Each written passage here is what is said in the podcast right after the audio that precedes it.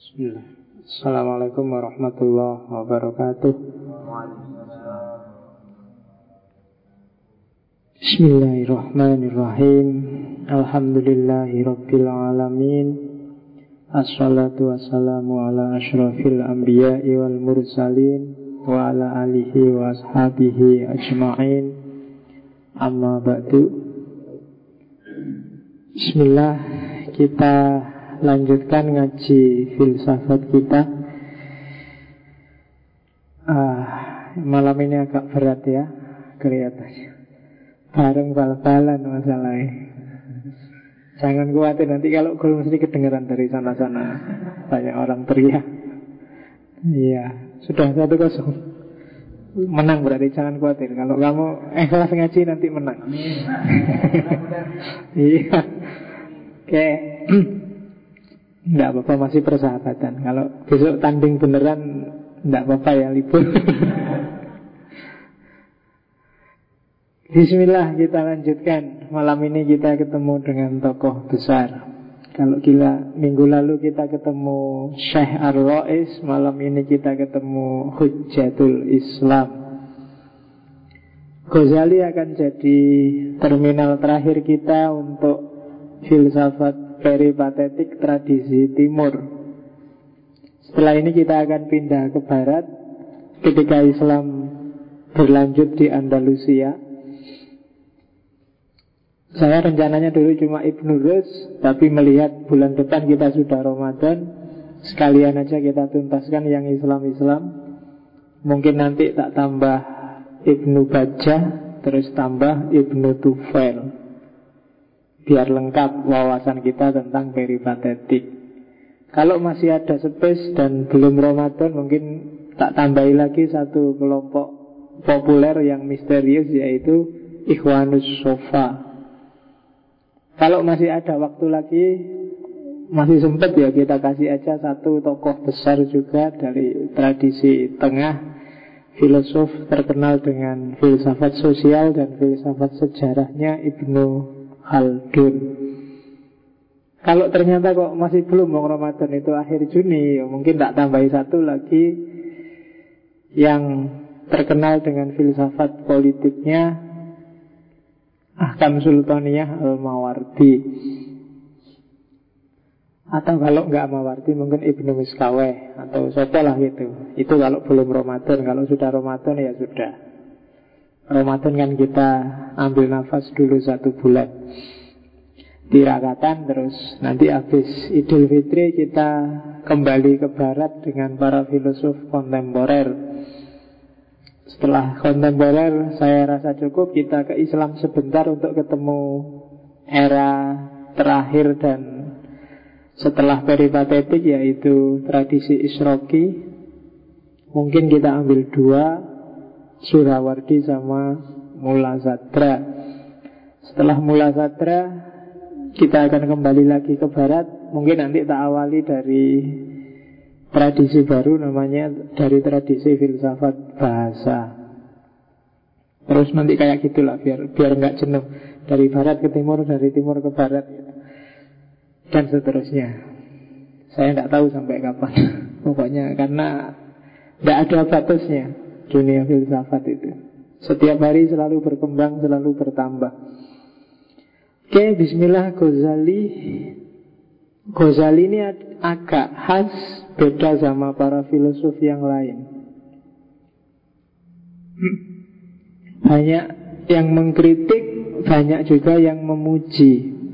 Cuma tradisi kita Islam Indonesia karena Sunni dengan porosnya As'ari dan Maturidi maka insya Allah ramalanku kita termasuk kelompok yang memuji. Kelompok yang pro dengan Ghazali. Tapi ada baiknya sekali-sekali juga kita baca tulisan-tulisan yang mengkritik Ghazali. Kenapa Ghazali disebut Hujjatul Islam?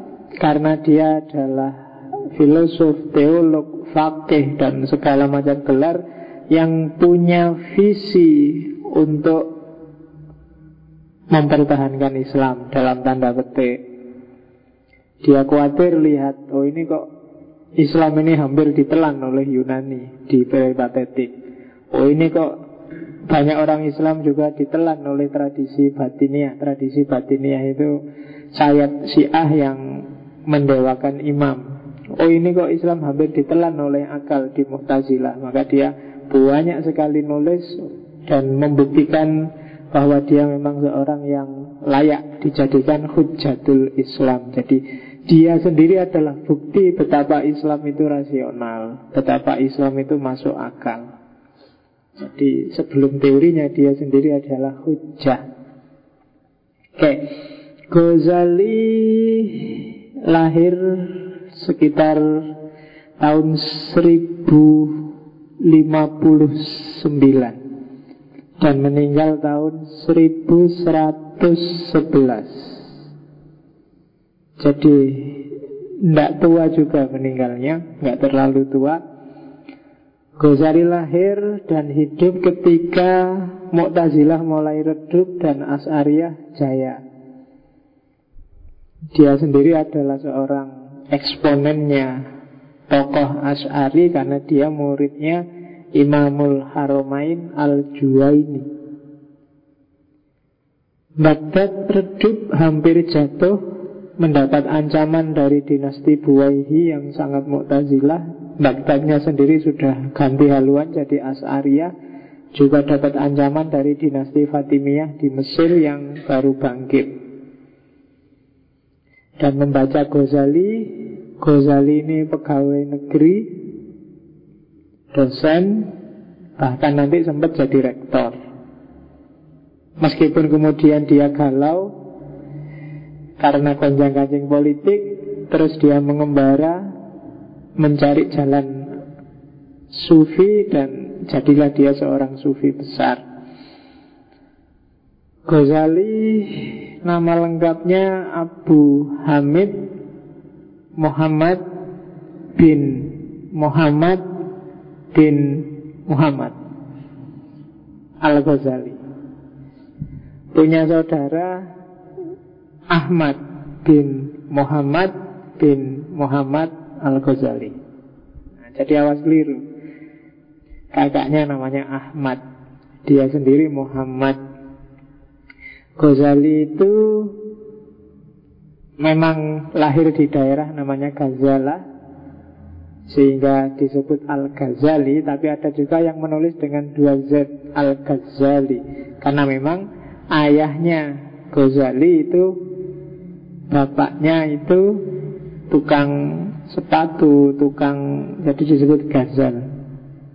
Tenun Tukang eh, Pokoknya gitulah. Jadi kerja punya toko di rumahnya Hanya saja bapaknya ini meninggal Waktu Ghazali masih kecil. Saudaranya banyak. Cuma sebelum meninggal ayahnya sempat menitipkan Ghazali pada seorang temannya yang sufi. Sehingga pendidikan awalnya Ghazali itu sufi. Mungkin dari sini terus terbentuk jiwa sufistik dalam dirinya Sehingga setelah penjelajahan intelektual yang luar biasa Puncaknya ada di sufi. Ketemunya di tasawuf.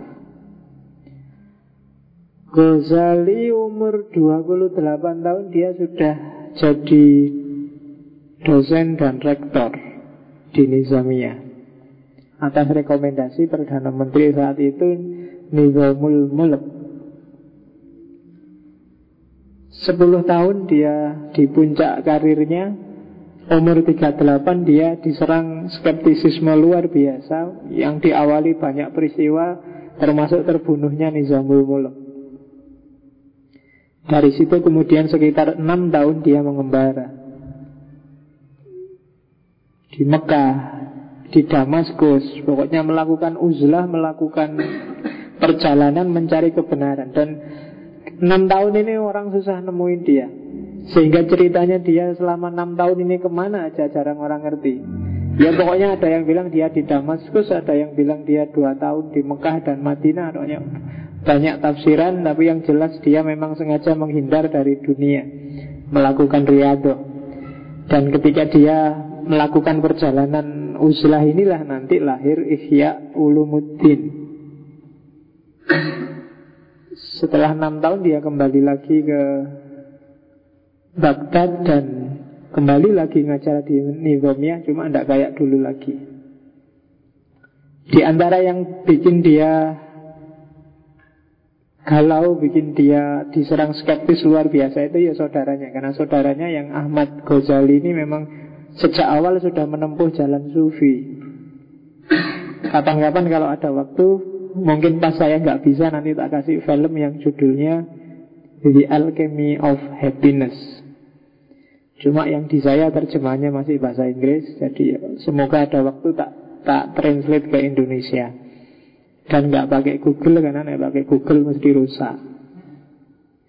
The Alchemy of Happiness ini agak dokumentatif. Jadi ya cerita perjalanan Ghazali. Abu Hamid itu gelarnya Hamid itu anaknya yang meninggal waktu dia bayi. Sehingga dia digelari Abu Hamid. Ghazali apalagi kalau di Alchemy of Happiness itu kelihatan bahwa satu ketika Ghazali ini di puncak kejayaannya itu semua orang kagum padanya karena dia menguasai sangat banyak ilmu menulis di hampir semua bidang keilmuan.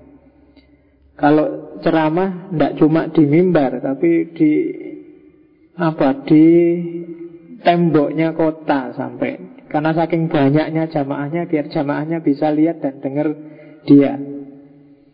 Itu Ghazali. Dan ya karena gelombang popularitas yang luar biasa inilah maka dia merasa dirinya sendiri terancam. Cuma satu ketika adiknya, eh, kakaknya datang terus lihat dia ceramah terus ngomong cuma satu kalimat aja. Cuma kalimatnya sindiran yang luar biasa pada Ghazali yaitu wahai batu asah Sampai kapan kamu menajamkan semua peralatan, pedang, pisau dan macam-macam, cuma kamu sendiri nggak jadi tajam. Oh itu sindiran luar biasa bagi Ghazali. Jadi kamu tiap hari ceramah, bikin orang pinter, bikin orang tercerahkan, posisimu itu kayak batu asah, kayak yang mengasah pisau, mengasah senjata. Cuma Batu asah itu tidak tajam.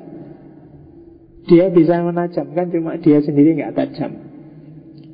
Nah, Makanya hati-hati. Aku ngomong yang gini itu mungkin juga Tiap hari ngasih kamu ceramah Ngasih kamu kajian. Jangan-jangan aku sendiri nggak tajam Malah kamu yang jadi tajam dan disindir kayak gitu Ghazali galau luar biasa Terus ada kasus macam-macam Termasuk politik terbunuhnya Nizamul Mulek Sampai dia kehilangan suara Kemudian ngomong aja nggak keluar suaranya.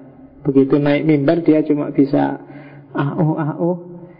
Terus sakit berbulan-bulan, nggak ada tabib yang bisa menyembuhkan. Akhirnya sama kakaknya dikasih nasihat, kamu akan sembuh kalau keluar dari pusaran politik, pusaran kegalauanmu dan akhirnya dia pergilah uzlah mencari jalur kesufian. Dan dengan jalur kesufian itu ilmunya jadi lengkap. Tambah satu ilmu puncaknya yaitu tasawuf. Dan tidak lama setelah dia kembali ke Baghdad nanti dia kemudian meninggal sekitar dua tahun ngajar lagi terus meninggal tidak sampai tua. Oke, itu Ghazali. Di internet-internet gambarnya biasanya kayak gitu. Yaitu gambar. Rambutnya sampai budak tapi panjang. Kalau kamu yang merasa rambut depannya rontok Tidak apa-apa, yang belakang panjangin aja Generasi kedua Ghazali Ah gitu Oke Rambut itu sama budaknya Oke Bismillah kita lihat Yo Teorinya tetap kayak kemarin Mala yudroku kuluhu La yudroku kuluhu. Enaknya Ghazali Itu Ghazali ini Cara berpikirnya sederhana. Maka gampang sekali kamu. Kamu mengakses Ghazali itu gampang. Di antara kritikannya orang pada Ghazali adalah Pikiran-pikirannya Ghazali ini arahnya selalu untuk orang biasa, untuk orang awam Bukan untuk orang elit Sehingga lebih mudah dipahami daripada para filosof yang lain Yang kedua ya karena kita akrab Logika agamanya sangat kental kalau di Ghazali Tidak seperti yang lain Itu kelebihannya. Kelemahannya yo dia sering dituduh mematikan filsafat. Mematikan tradisi berpikir rasional. Nanti pelan-pelan kita lihat apa iya begitu. Kita awali dari keraguan-raguannya Ghazali dalam Al-Mungkib Minad Dolal. Ghazali yang ragu-ragu itu Ghazali yang sudah mateng. Yang di kepalanya sudah penuh ilmu macam-macam Baru dia ragu-ragu. Baru dia merasa ini di antara sekian banyak ilmuku ini mana sih yang benar yang sejati? Mana sih yang isinya itu sesuai dengan yang ku inginkan, yang pas, yang tidak ada kelemahannya Kok semuanya tak lihat ada kelemahannya itu al-mungkit minadolal Jadi kamu kalau ingin niru Ghazali ya penuhi dirimu dengan segala macam wawasan baru ragu-ragu. Jangan dibalik. Kamu kan biasanya roto gaya tuh. Wah ini saya pencarian pak. Saya mencari apa?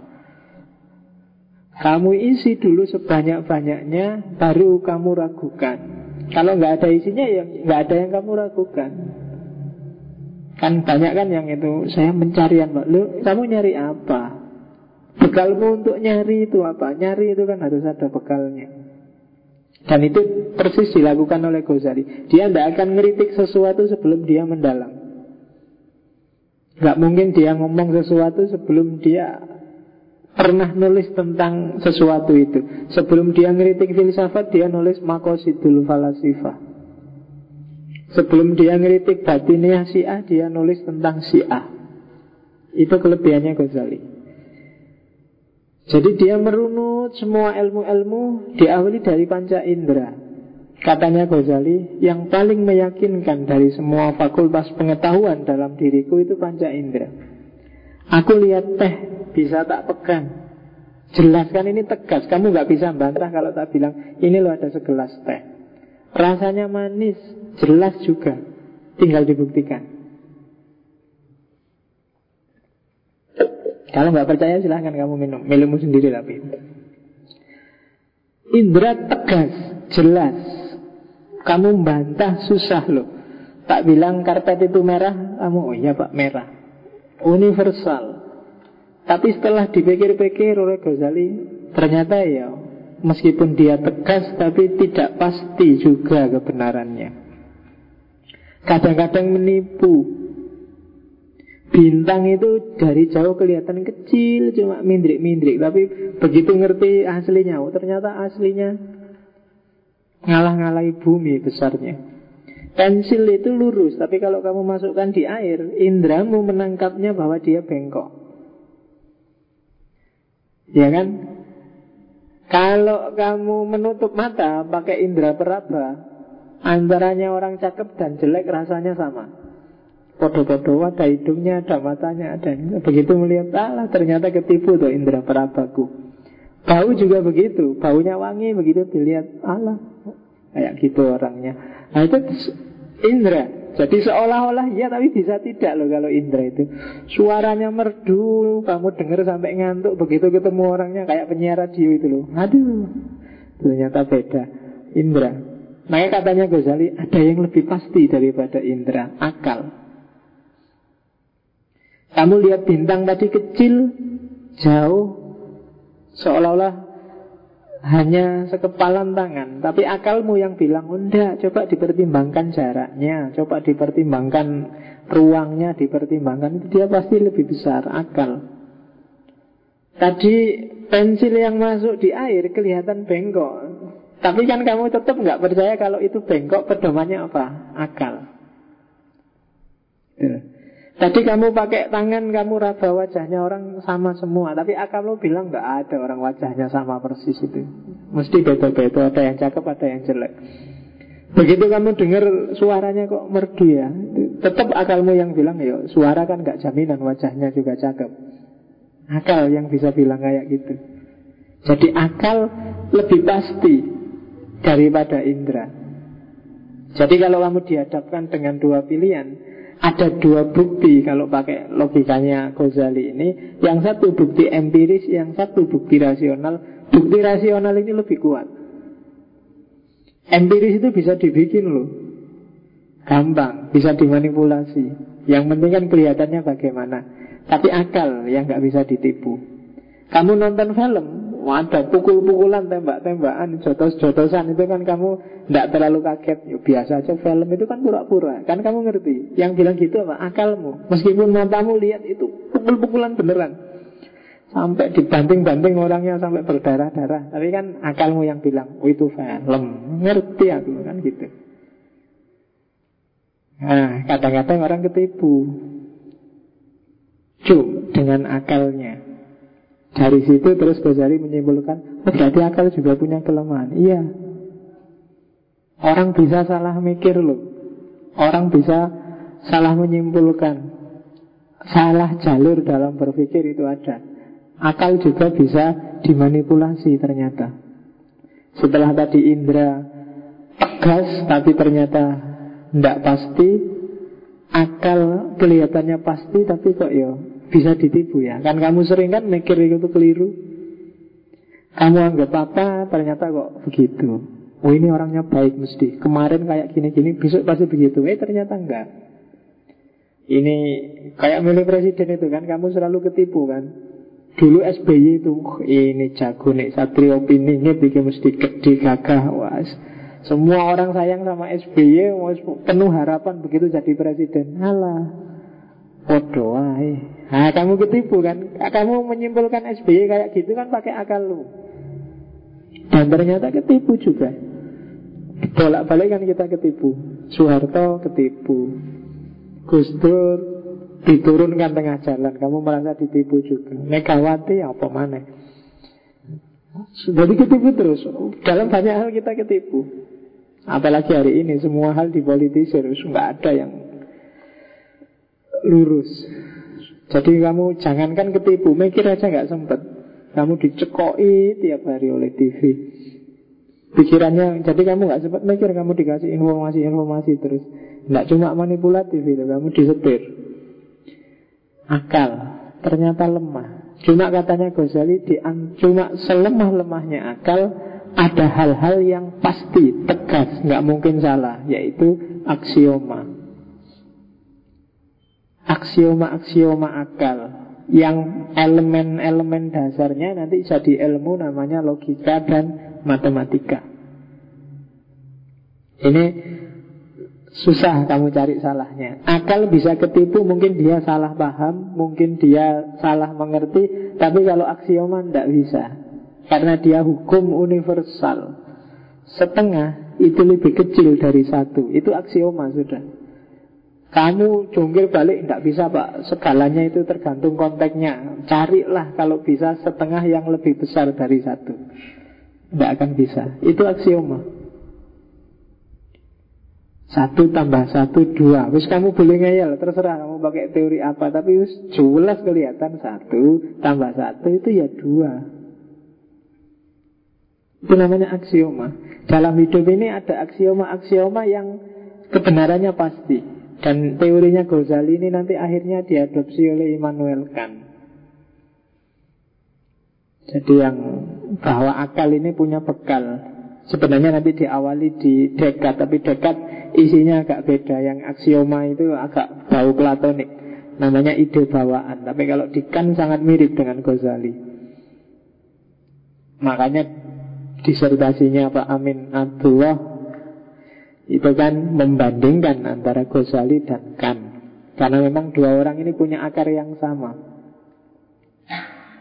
Jadi Indra tidak bikin pasti Akal tidak bikin pasti Aksioma ada kepastian. Cuma aksioma ini barang yang sangat abstrak. Harus dikejar lagi sekarang. Di mana ada kebenaran yang sejati Kebenaran yang pasti Maka Ghazali melihat ke Terus ketiga aliran yang saat itu sangat populer. Ilmu kalam Filsafat Dan batiniah. Batiniah itu syiah. Saat itu. Oke. Yang pertama dia menjelajahi ilmu kalam. Ilmu kalam itu Orang yang mencari argumen rasional dari agama. Bisa nggak ya ilmu kalam orang ketemu kepastian? Ilmu kalam orang tidak ragu lagi. Dan kesimpulannya Ghazali nggak nemu. Nggak bisa. Meskipun aku asari tapi argumen-argumennya juga banyak juga yang tidak pasti, tidak, masih meragukan. Dan bahkan ilmu kalam ini bagi yang filosof-filosof itu sangat tidak memuaskan. Karena filosof itu kan maunya bebas, sementara kalau di kalam ini orang tidak boleh bebas. Orang terikat dengan aturan-aturan teks, aturan-aturan keimanan. Nah kalau orang tidak boleh bebas mikir ya susah ketemu kebenaran yang pasti. Nah, itu kesimpulannya Ghazali. Kalau dikasih banyak batas itu kelihatan bahwa tidak bisa tuntas mesti. Yang saya nyari kebenaran yang nggak diragukan lagi. Nah, jadi ilmu kalam dicoret, tidak bisa. Pakai teologi kita tidak bisa ketemu kepastian. Oh, ini masih galau Ghazali ini. Terus kedua cari di filsafat. Bagus, luar biasa filsafat. Cuma catatannya Ghazali dia unggul untuk ranah natural, matematika, astronomi, ya, ilmu pastilah. Untuk ilmu-ilmu eksak pasti filsafat luar biasa. Analisis-analisis rasionalnya sangat memuaskan. Ya nanti belajar filsafat matematika, filsafat bahasa, filsafat alam Itu kan kelihatan Ya memang klop, memang alatnya akal Cuma begitu masuk metafisika, filsafat tidak berdaya. Barang yang tidak terjangkau oleh akal Itu kan namanya di metafisika. Metafisika itu dibalik fisik. Dan nama lainnya metafisika itu kan filsafat spekulatif. Dan begitu masuk filsafat spekulatif Begitu masuk metafisika Bagi Ghazali filsafat tidak memuaskan. Isinya ngarang Kiro-kiro Itu yang Ghazali Lah kok gini akhirnya? Ya kayak kemarin ada emanasi Akal pertama melimpah ke akal kedua. Akal kedua ini Jupiter. Melimpah ke akal ketiga. Akal ketiga ini Mars. Melimpah. Kok ujuk-ujuk sampai ke sana? Spekulatif sifatnya. Jadi filsafat itu di level metafisika katanya Ghazali Metafisika memang puncak, penting. Tapi ternyata filsafat tidak berdaya Buktinya ya tidak ada jawaban tuntas. Beda sama filsafat alam, beda sama kosmologi, beda sama matematika. Maka filsafat dicoret sama Ghazali. Jangan salah loh ya, ketika Ghazali nyoret filsafat, itu sebenarnya proses yang dilakukan Ghazali ini proses yang sangat filosofis. Iya gitu itu kerjaannya para filosof Meskipun harus nyoret dirinya sendiri Kan tidak ada bidang ilmu yang menghancurkan dirinya sendiri Kecuali filsafat. Karena penghancuran itu sendiri Itu filosofis karakternya. Ngeritik dirinya sendiri itu hanya ada di filsafat. Tidak ada satu cabang ilmu pun yang berani menyalahkan dirinya sendiri. Kamu cari silahkan. Yang belajar sosiologi Carilah tokoh yang anti sosiologi. Pasti dari luar disiplin sosiologi. Dari dalam sendiri nggak akan ada Nah itu maka di level kedua Ghazali mencoret filsafat.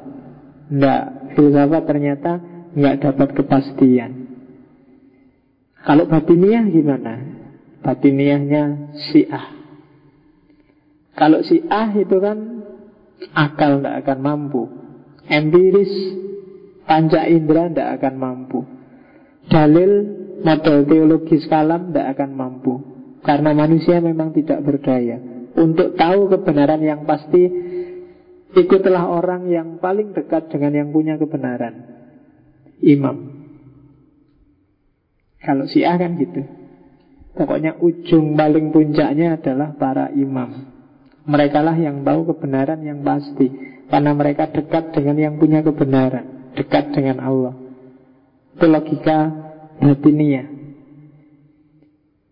dan Ghazali menjelajah di sini juga dan kesimpulannya enggak juga.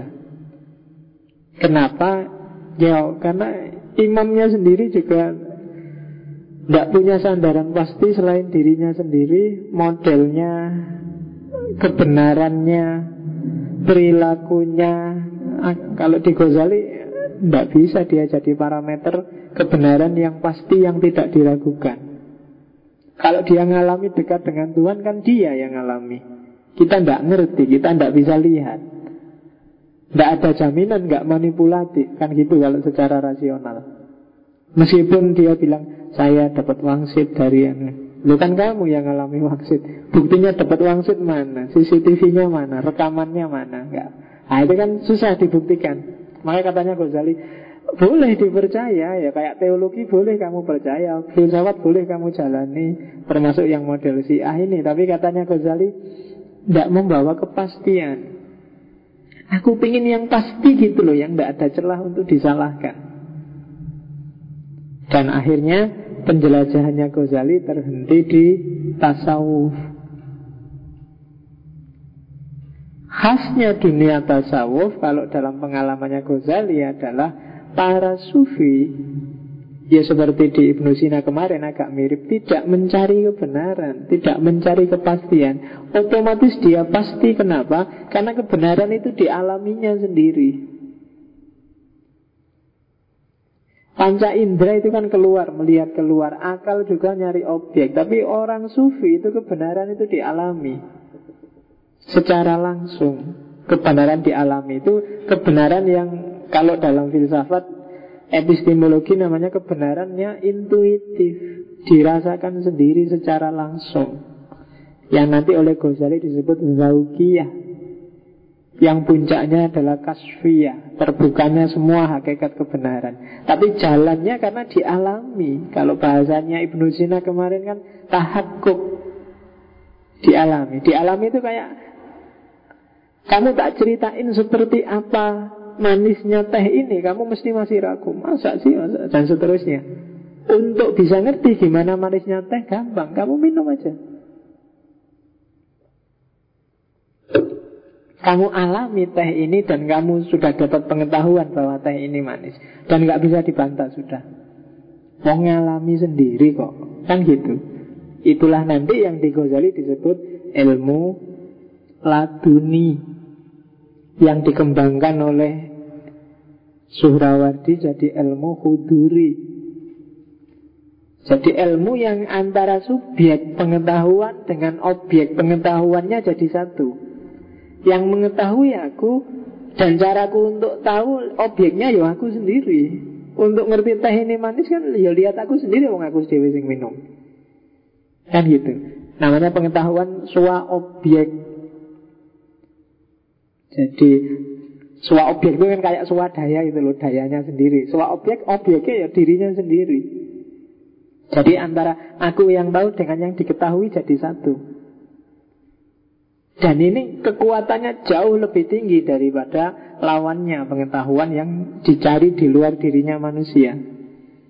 Makanya kan para sufi itu tak cari Tuhan di mana-mana nggak ada, ketemunya di dalam. Dialami langsung maksudnya.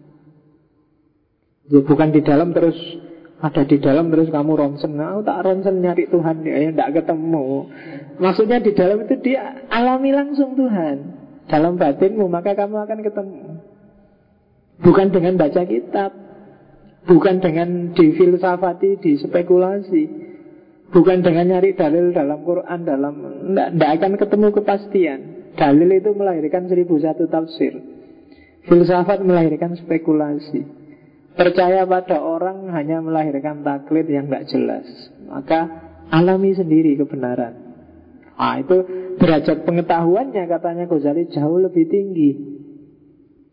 Kamu nulis misalnya tentang Bagaimana pacaran itu mengganggu kuliah misalnya Tapi kamu tidak pernah pacaran Atau hanya baca referensi buku tentang pacaran levelmu lebih rendah dibandingkan dia yang nulis hal yang sama tapi dia sudah ngalami sendiri bagaimana susahnya dia kuliah sambil pacaran. Dengan levelnya kan beda. Kuliah sambil kerja, gimana rasanya? Hanya dia yang ngalami yang ngerti. Kamu yang lihat dari luar mungkin ngerti tapi level pengetahuannya di bawah. Dan pengetahuan jenis ini ditemukan Ghazali di tasawuf. Maka puncak epistemologinya Ghazali kalau di Al-Mungkit Minadolal itu ketemunya tasawuf. Jadi berangkat dari pertanyaan tadi, empiris. Dari empiris naik ke akal, Terus masuk model dalil ala ilmu kalam, teologi Naik model rasional ala filsafat Naik model otoritas ala batini Dan puncaknya ternyata yang benar model intuitif ala sufi. Itu pengembaraan intelektualnya Ghazali dalam rangka nyari obat kegalauannya dia. Nah, ini kan ilmu yang luar biasa. Menjelajah seperti ini Kalau modalnya nggak kuat juga agak susah. Jadi ya pelan-pelan Diturut dari dasar Sampai di puncak dan ketemu. Dan Mungkin masih banyak kelemahannya Tapi momen ketemu itu Setiap orang harus nyari sendiri-sendiri Mana yang kepastian menurut dirinya. Itu sebenarnya yang disebut tanggung jawab intelektual. Kalian kan termasuk kelompok elit intelektual Harus juga punya kesadaran Seperti ini Biar nggak kayak kritiknya Gramsci itu loh Jadi intelektual tradisional Bukan intelektual organik. Intelektual tradisional itu diceramai ya manut Tapi besok diceramahkan ulang ke yang lain. Tidak ada perkembangan Kamu tidak terlibat. Kalau pakai Ghazali ya harus terlibat langsung. Oke. Okay. Nah kita pelan-pelan masuk lagi. Terus ketemu sekarang kebenarannya Sekarang menjelajahi secara lebih dalam setiap ilmu. Nah katanya Ghazali Kita harus sadar bahwa Masyarakat muslim yang digarap habis-habisan oleh para filosof dengan tradisi Yunani itu tidak sama. Ada orang yang pokoknya beriman dan tidak pakai tanya-tanya. Ini biasanya disebut awam. Ada orang yang beriman dan berusaha cari dalilnya. Dan ada orang yang beriman dan berusaha menyelami sendiri keimanannya. Menyelami dan mengalami. Itu bedanya. Teman-teman hari ini ngaji itu mungkin level kedua. Sudah beriman dulu dan nyari dasar-dasar dari keimanannya rasional. Mungkin lewat ngaji filsafat, mungkin lewat ngaji hadis, mungkin lewat ngaji itu kan ngaji itu kan indikasinya kamu cari dasar rasional, nggak cuma iman terus manut. Tapi ada yang lebih dasar dari itu yaitu level ketiga. Jadi kamu mengalami langsung kayak penjelajahannya Ghazali tadi. Dan ilmu yang dialami langsung itu biasanya susah hilangnya. Kan sering tak bilang, kenapa sih kok kamu sering baca buku tapi habis baca terus lupa, hilang. Tidak ada sisanya. Kamu sering diskusi tapi begitu lepas dari diskusi juga sudah tidak nyambung lagi. Kenapa? Karena kebenaran yang kamu bahas, yang kamu baca itu tidak kamu alami langsung. Ya mesti aja hilang. Kadang-kadang waktu diskusi ingat lagi Oh iya aku pernah baca Kenapa? Saat itu sedang kamu alami lagi Kebenarannya. Maka ingat lagi. Makanya agama kan selalu wanti-wanti. Hati-hati jangan nyari ilmu aneh-aneh Nyarilah ilmu yang bermanfaat Nyarilah ilmu. Bermanfaat itu kan berarti apa? Praksis ilmu dengan teori ilmu nyambung dalam dirimu. Kan gitu. Antara yang diceramahkan dengan yang kamu jalan, jalani pas. Maka nyambung Itu ilmu yang dialami Sehingga kalau kamu hari ini merasa Pak saya saya sering kan dapat pertanyaan kayak gitu masih sama Pak saya habis baca itu Ya paham Pak waktu baca Bukunya tak tutup Hilang sudah nggak tahu lagi tapi nanti kapan-kapan ya ingat lagi nah, Sebenarnya itu tidak hilang Karena dia mati dalam dirimu, tidak hidup maka hidupkan. Jadi tugasnya intelektual itu menghidupkan kebenaran. Bukan menghafalkan kebenaran, bukan mengoleksi kebenaran. Nggak ada gunanya kamu ngerti macam-macam tapi tidak jalan. Nah, mulai sekarang begitu. Jadi kamu dapat kuliah apa pun dari dosen, coba dilatih kalau bisa loh ya. latihan pelan-pelan. Oh yang diomongkan Pak dosen ini nyambung dengan hidupku bagian ini Ketika aku kayak gini mungkin kayak teori itu yang dibilang Ah itu nyambung namanya Biasa kamu akan lebih mudah untuk mengoleksi itu Untuk nyimpen itu sehingga tidak hilang Oh ini ketika aku gini ini, ini teorinya kayak teori ini tuh. Ini kan hidup kebenarannya dalam hidup Oh berarti aku kemarin salah Kalau pakai teori itu mungkin aku pas Teori itu karena nah, Itu berarti hidup Berdialog dengan dirimu Jangan cuma dihafal. Karena hari ini ya, trennya kan gitu. Pokoknya yang penting diajar dosennya ditulis besok mau ujian dihafalkan setelah ujian keluar lali wes. Kamu yang semester 6 Kalau ditantang ujian semester 1 Mesti gak lulus. Harusnya semester 6 itu wis apa semester 1 Sepele Tapi kan mesti gak lulus. Kenapa? Ya karena wis lali. Catatannya juga sudah hilang. Karena dulu cuma ngopi. Ngopinya kecil-kecil lagi Waktu ujian ditaruh di bawahnya. Nah ya. Oke Ya Kelemahannya pendidikan kita hari ini kan itu Terlalu teknis. Jadi orang selalu sibuk dengan sistem pendidikan. Ya sistem bisa apa saja Tapi kalau mentalitas kita bukan mentalitas pencari kebenaran ya hasilnya ya cuma kebenarannya dihafalkan dan dikoleksi nanti kalau ada yang unik-unik dikit paling kan kamu upload di Facebook kamu bikin status kan paling gitu aja mentoknya. Terus semua orang heran wah hebat sekali ya wah kamu seneng wis kalau gitu padahal temenmu komentar itu basa-basi aja Kan senengannya gitu kan. Kamu percaya sekali kalau ada orang muju-muju Ada orang di Padahal itu kadang-kadang Kayak kamu komentari temenmu Sebenarnya kan bahasa basi. Baru foto cerak Foto depan masjid Jadi kan. Wah lama gak ketemu tambah cakep aja itu. Kamu kan seneng Wah aku dianggap tambah cakep. Padahal itu ya bahasa basi.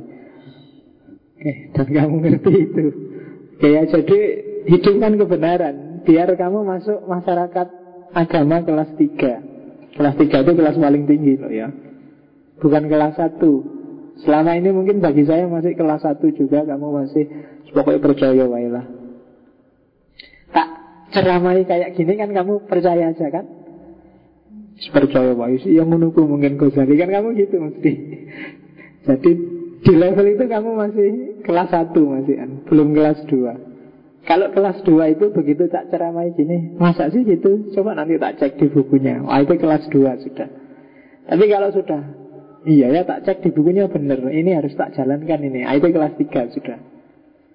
Kalau sudah nyampe kelas 3 tidak akan hilang Karena dia sudah jadi hidupmu. Itu kebenaran.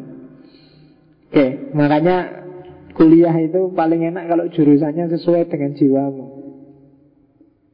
Hari ini banyak orang kuliah yang tidak sesuai jiwanya. Pertimbangannya, ah lumayan ada beasiswanya. Terus padahal kamu yang males jurusan itu kamu ambil aja. Lumayan beasiswa. Kan itu pertimbangannya. Yo lulus mungkin Tapi dia tidak akan hidup kebenarannya. Dan kalau kebenaran tidak hidup itu tidak ada gunanya biasanya. Apalagi pekerjaan yang nggak sesuai jiwamu itu lebih sengsara lagi sudah. Ya kan? Terpaksa pak saya itu bisnis saya. Bisnis terpaksa Soro kamu. Saya itu tidak minat, tidak suka aku ngajar pak. Tapi terpaksa gimana lagi harus ngajar? Oh itu gawat. Kamu tidak akan bisa jadi agen menghidupkan kebenaran. Karena untuk bisa menyebarkan kebenaran Kebenaran itu harus hidup dulu dalam dirimu. Gak ada gunanya kamu ngasih tahu nasihatin orang macam-macam. Kamu sendiri nggak kayak gitu nggak nyambung sama jiwamu.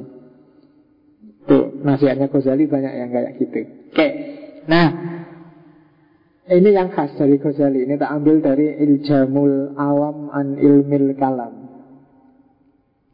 Katanya Ghazali, sering-sering kamu ngaca diri, sering-sering introspeksi.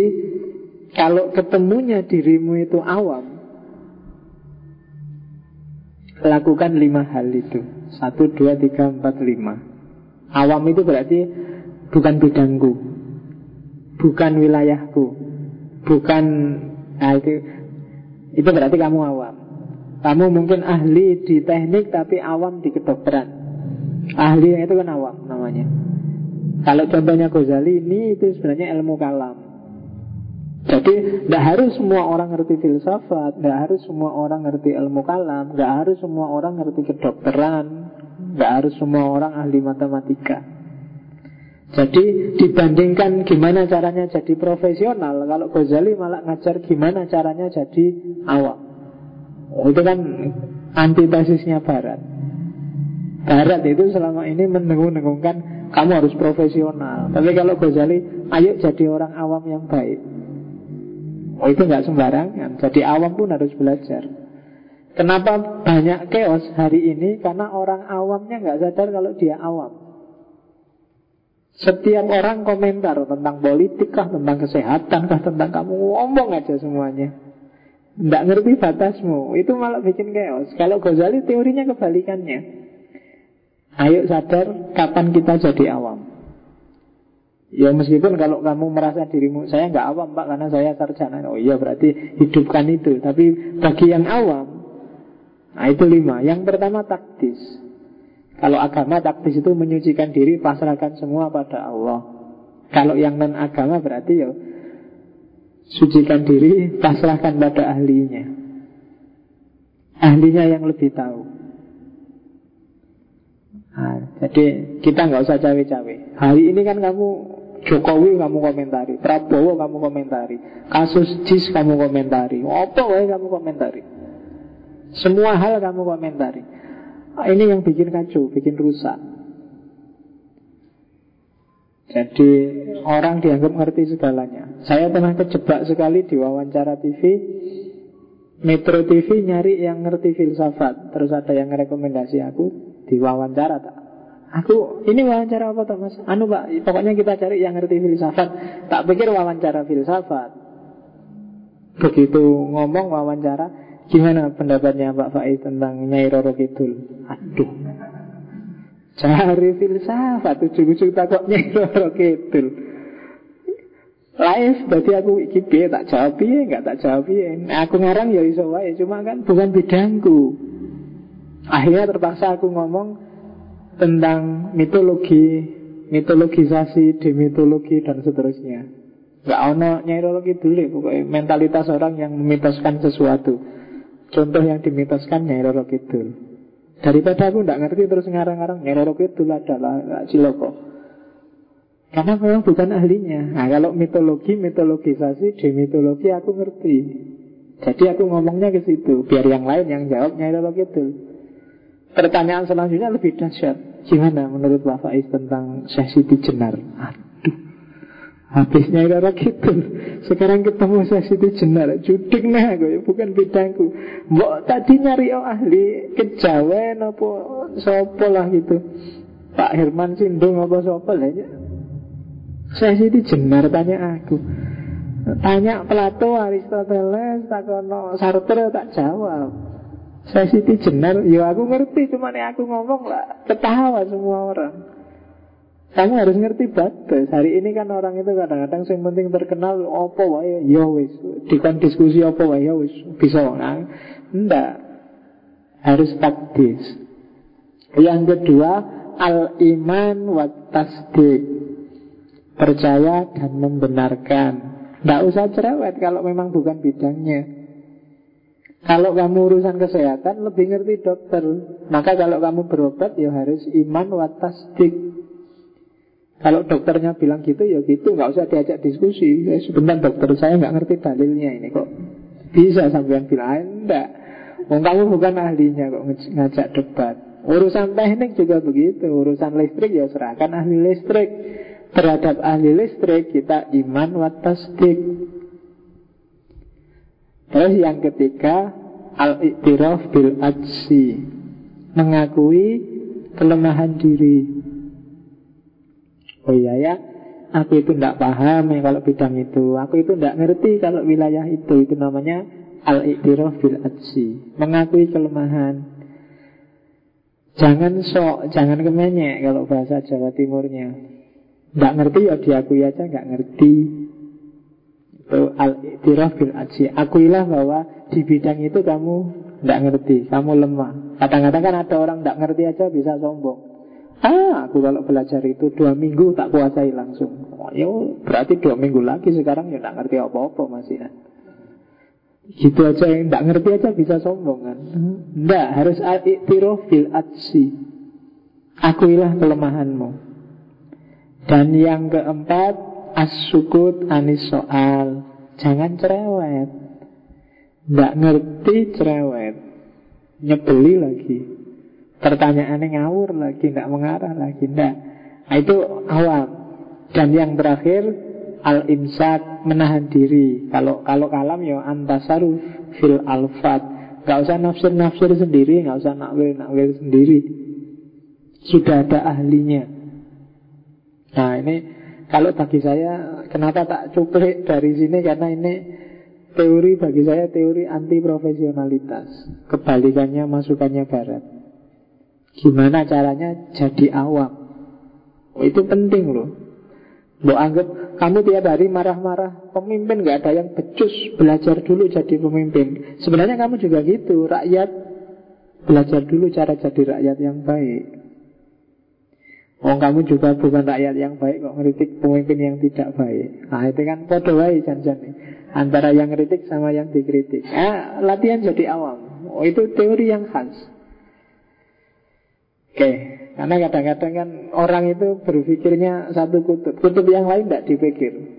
Hari ini misalnya contoh, saya pernah saya lupa baca di mana itu kan tentang obat kuat. Jadi di mana-mana orang selalu ribut gimana ada obat kuat biar kita tahan lama gitu. Ada nggak kira-kira yang mikir obat yang justru menurunkan gairah?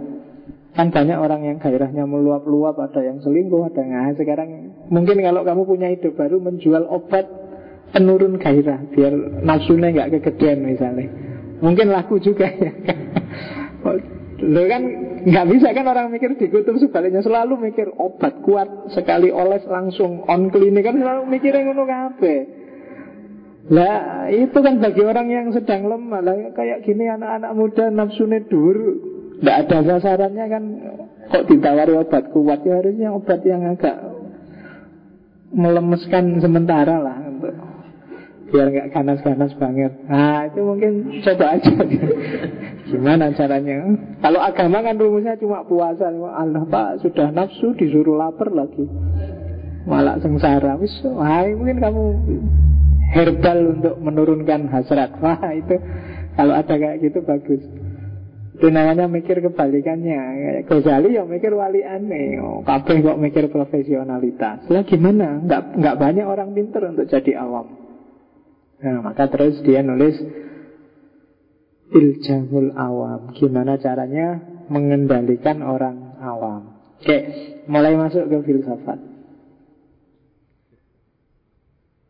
Ya dimulai dari ilmu. Tadi kan epistemologinya sudah Dari al-mungkin minat dolal. Bagi Ghazali, nah ini pelan-pelan dilihat alam semesta ini realitasnya adalah empat dimensi.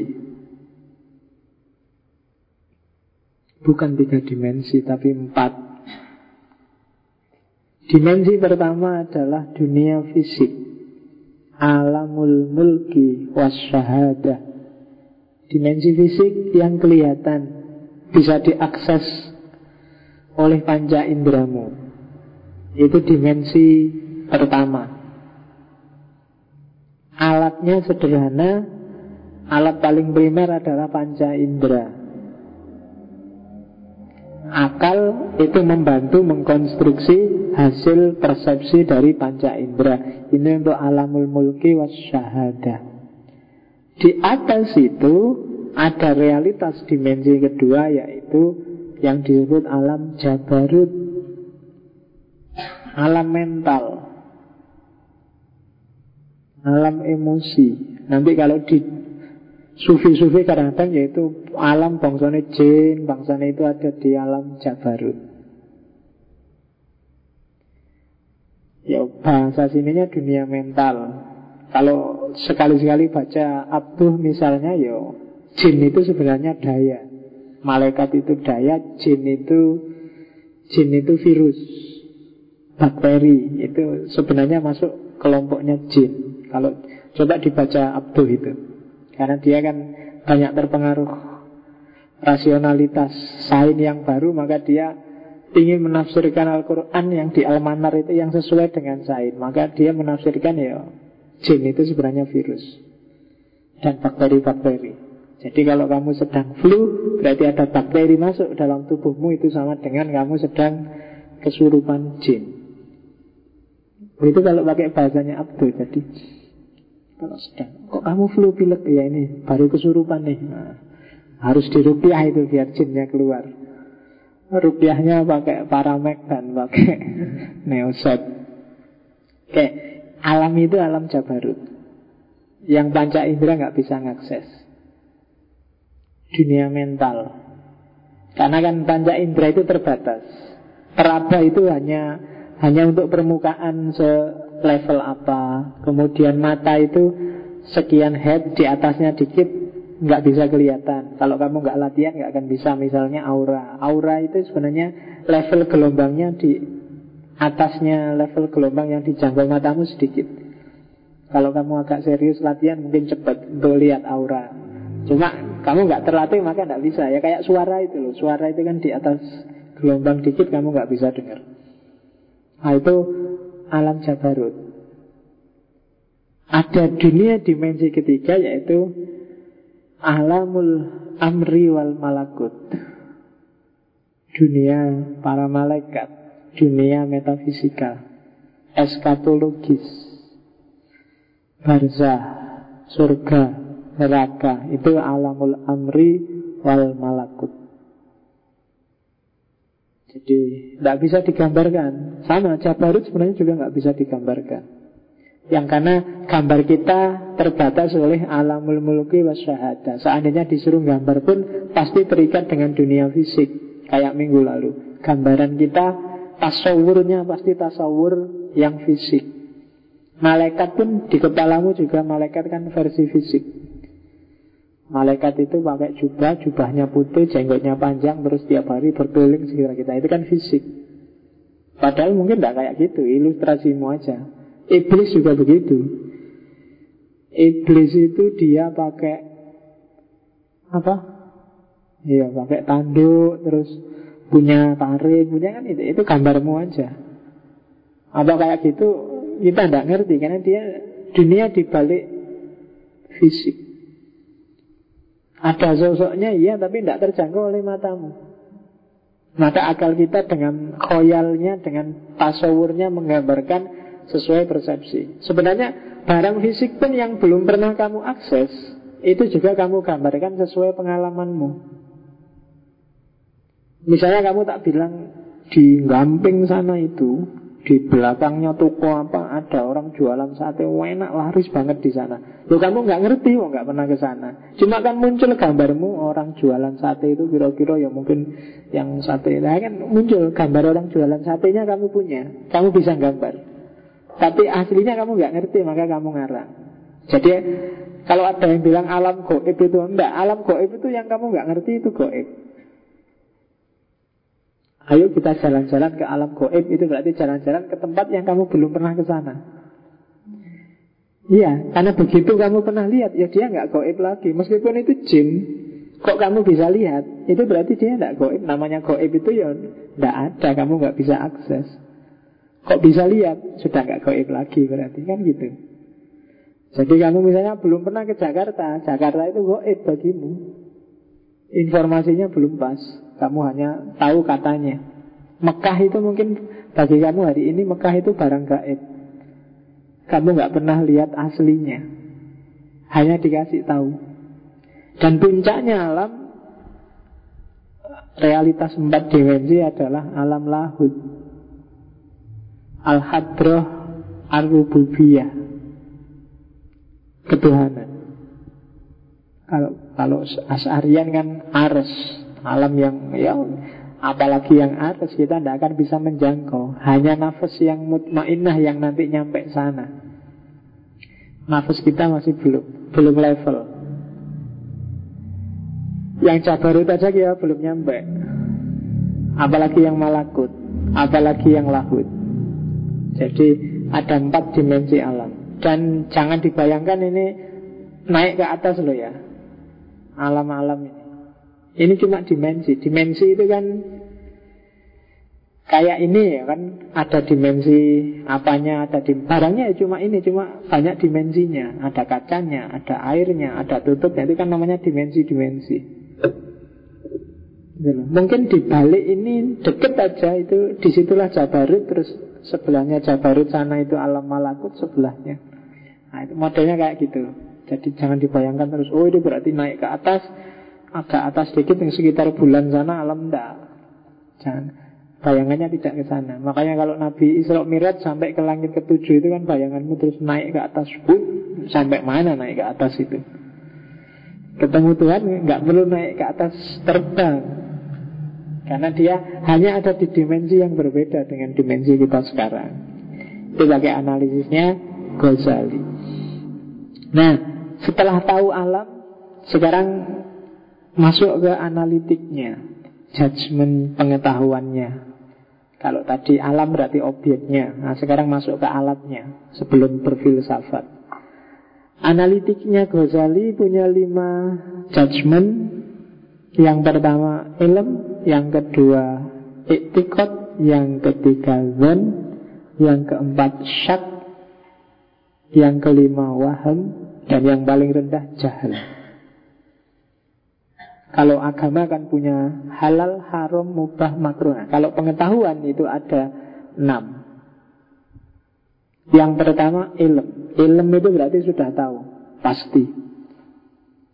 Saya tahu pasti bahwa pengajian malam kemis hari ini jalan. Memang sudah jalan. Jadi ini sudah jadi ilm. Tadi sebelum pengajian ini berjalan, itu kamu mungkin masih iktikot. Saya yakin nanti malam ada ngaji filsafat Sudah diumumkan oleh takmirnya Sudah diumumkan di Facebook.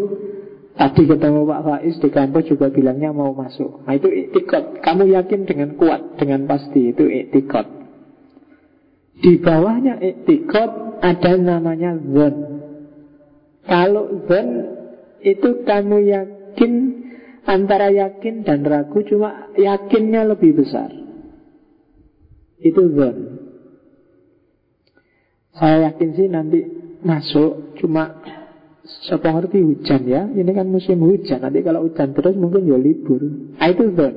Yakinnya lebih besar daripada Tidak yakinnya. Di bawah zon ada syak. Kalau syak itu 50-50 Antara kemungkinan iya dan kemungkinan tidaknya itu sama. Jadi Imbang Itu syak. Di bawah syak ada waham Kalau waham itu lawannya zon. Kalau zon tadi kemungkinan iyanya lebih besar Kalau waham kemungkinan tidaknya lebih besar. Dan level paling rendah itu jahil. Kalau jahil itu Tidak ngerti apa-apa nggak ada isinya. Itu jahil. Nah, ini judgment pengetahuan. Tentang apa pun pengetahuan yang ada di kepalamu coba dicek. Apakah levelnya ilm, kamu yakin kebenarannya, pasti nggak bisa ditawar. Atau itu iktikot saja, kamu tidak punya bukti tapi kamu yakin benar. Atau levelnya zon, kamu masih ragu-ragu tapi lebih cenderung kebenarannya. Atau syak 50-50 Atau waham Lebih cenderung tidak benarnya Atau jahil. Saya tidak ngerti apa-apa. Itu harus jelas. Ini enak kalau kamu sedang diskusi. Orang ini kok ngomong tentang Jokowi ya? Kira-kira pengetahuannya tentang Jokowi itu level ilm Apa level iktikot Apa level ben Apa level syak waham atau jahil. Nah itu kamu bisa pakai analisis ini. Oh dia ngawur itu mesti. Ada isinya tapi lebih banyak salahnya mesti. Wong dia bukan dari partainya Jokowi. Berarti levelnya masih waham.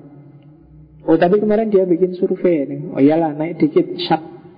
Nah itu enak. Ada judgementnya. Biar kamu gak gampang percaya aja.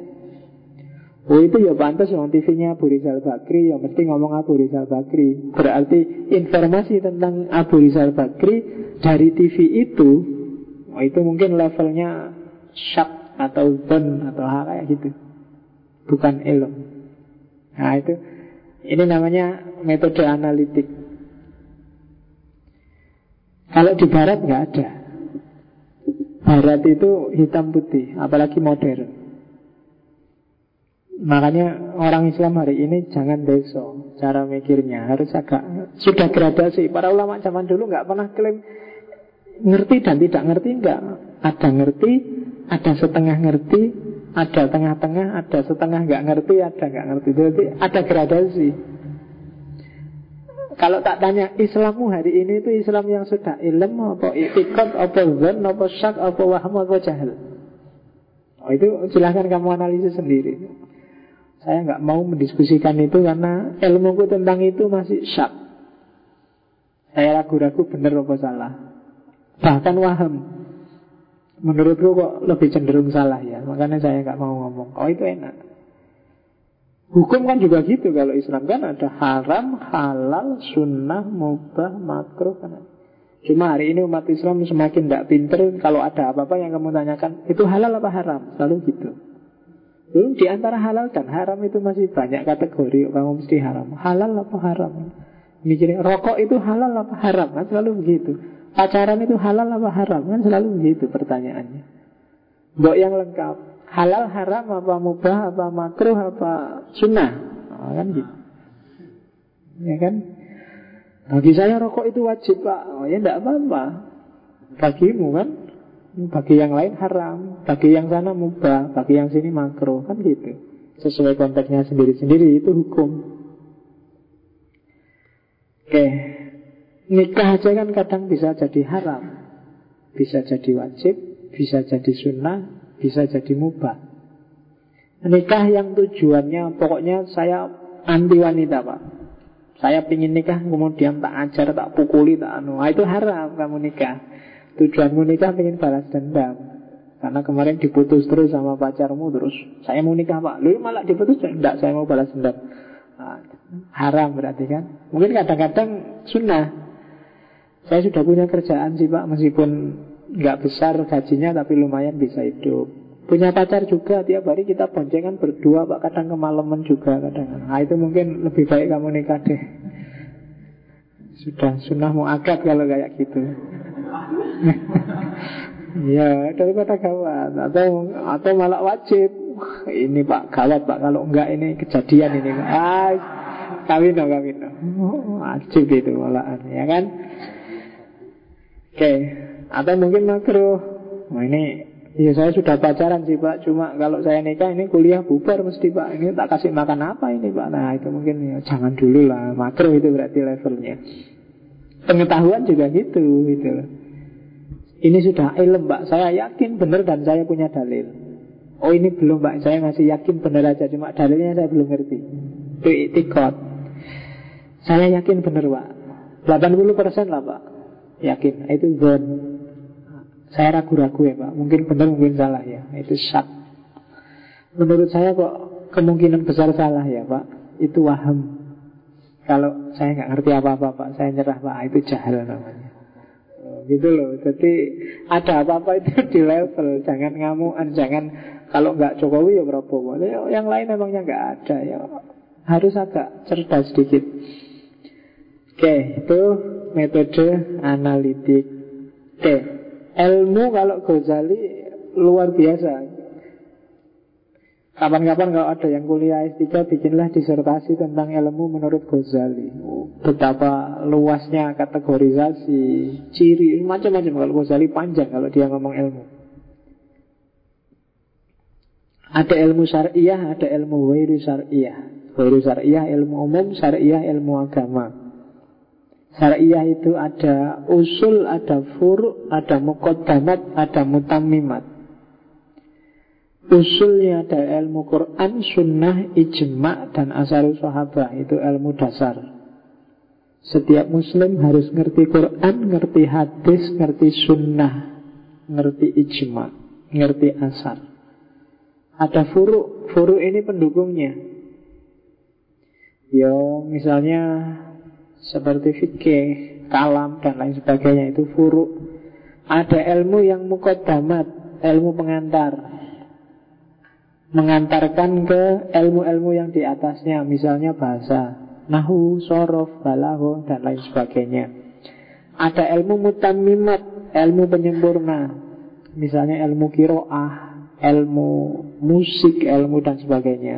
Itu mutamimat syariah. Yang ghairu syariah yo semua ilmu yang di luar ilmu agama. Ada ilmu doruri, ada ilmu iktisabi, ada ilmu laduni. Laduni nggak perlu tak jelaskan, tadi sudah tak singgung sedikit. Kalau ilmu doruri itu ilmu yang jelas dengan sendirinya, tidak usah dikejar. Kalau malam itu dingin, kalau siang itu panas, kalau pagi itu sejuk, itu kan doruri itu. Kamu nggak perlu kuliah sampai level berapa untuk ngerti itu. Anak TK aja ngerti. Ilmu doruri. Kenapa ya ini kok perutku kerucuk-kerucuk ini ya? Ini mungkin Wah ini harus diteliti pakai filsafat. Tidak usah itu doruri Kamu lapar Sederhana. Tidak perlu jelimet-jelimet. Gak harus semua levelnya filsafat. Gak harus filsafat air teh Filsafat laptop Filsafat. Tidak usah Banyak yang doruri itu.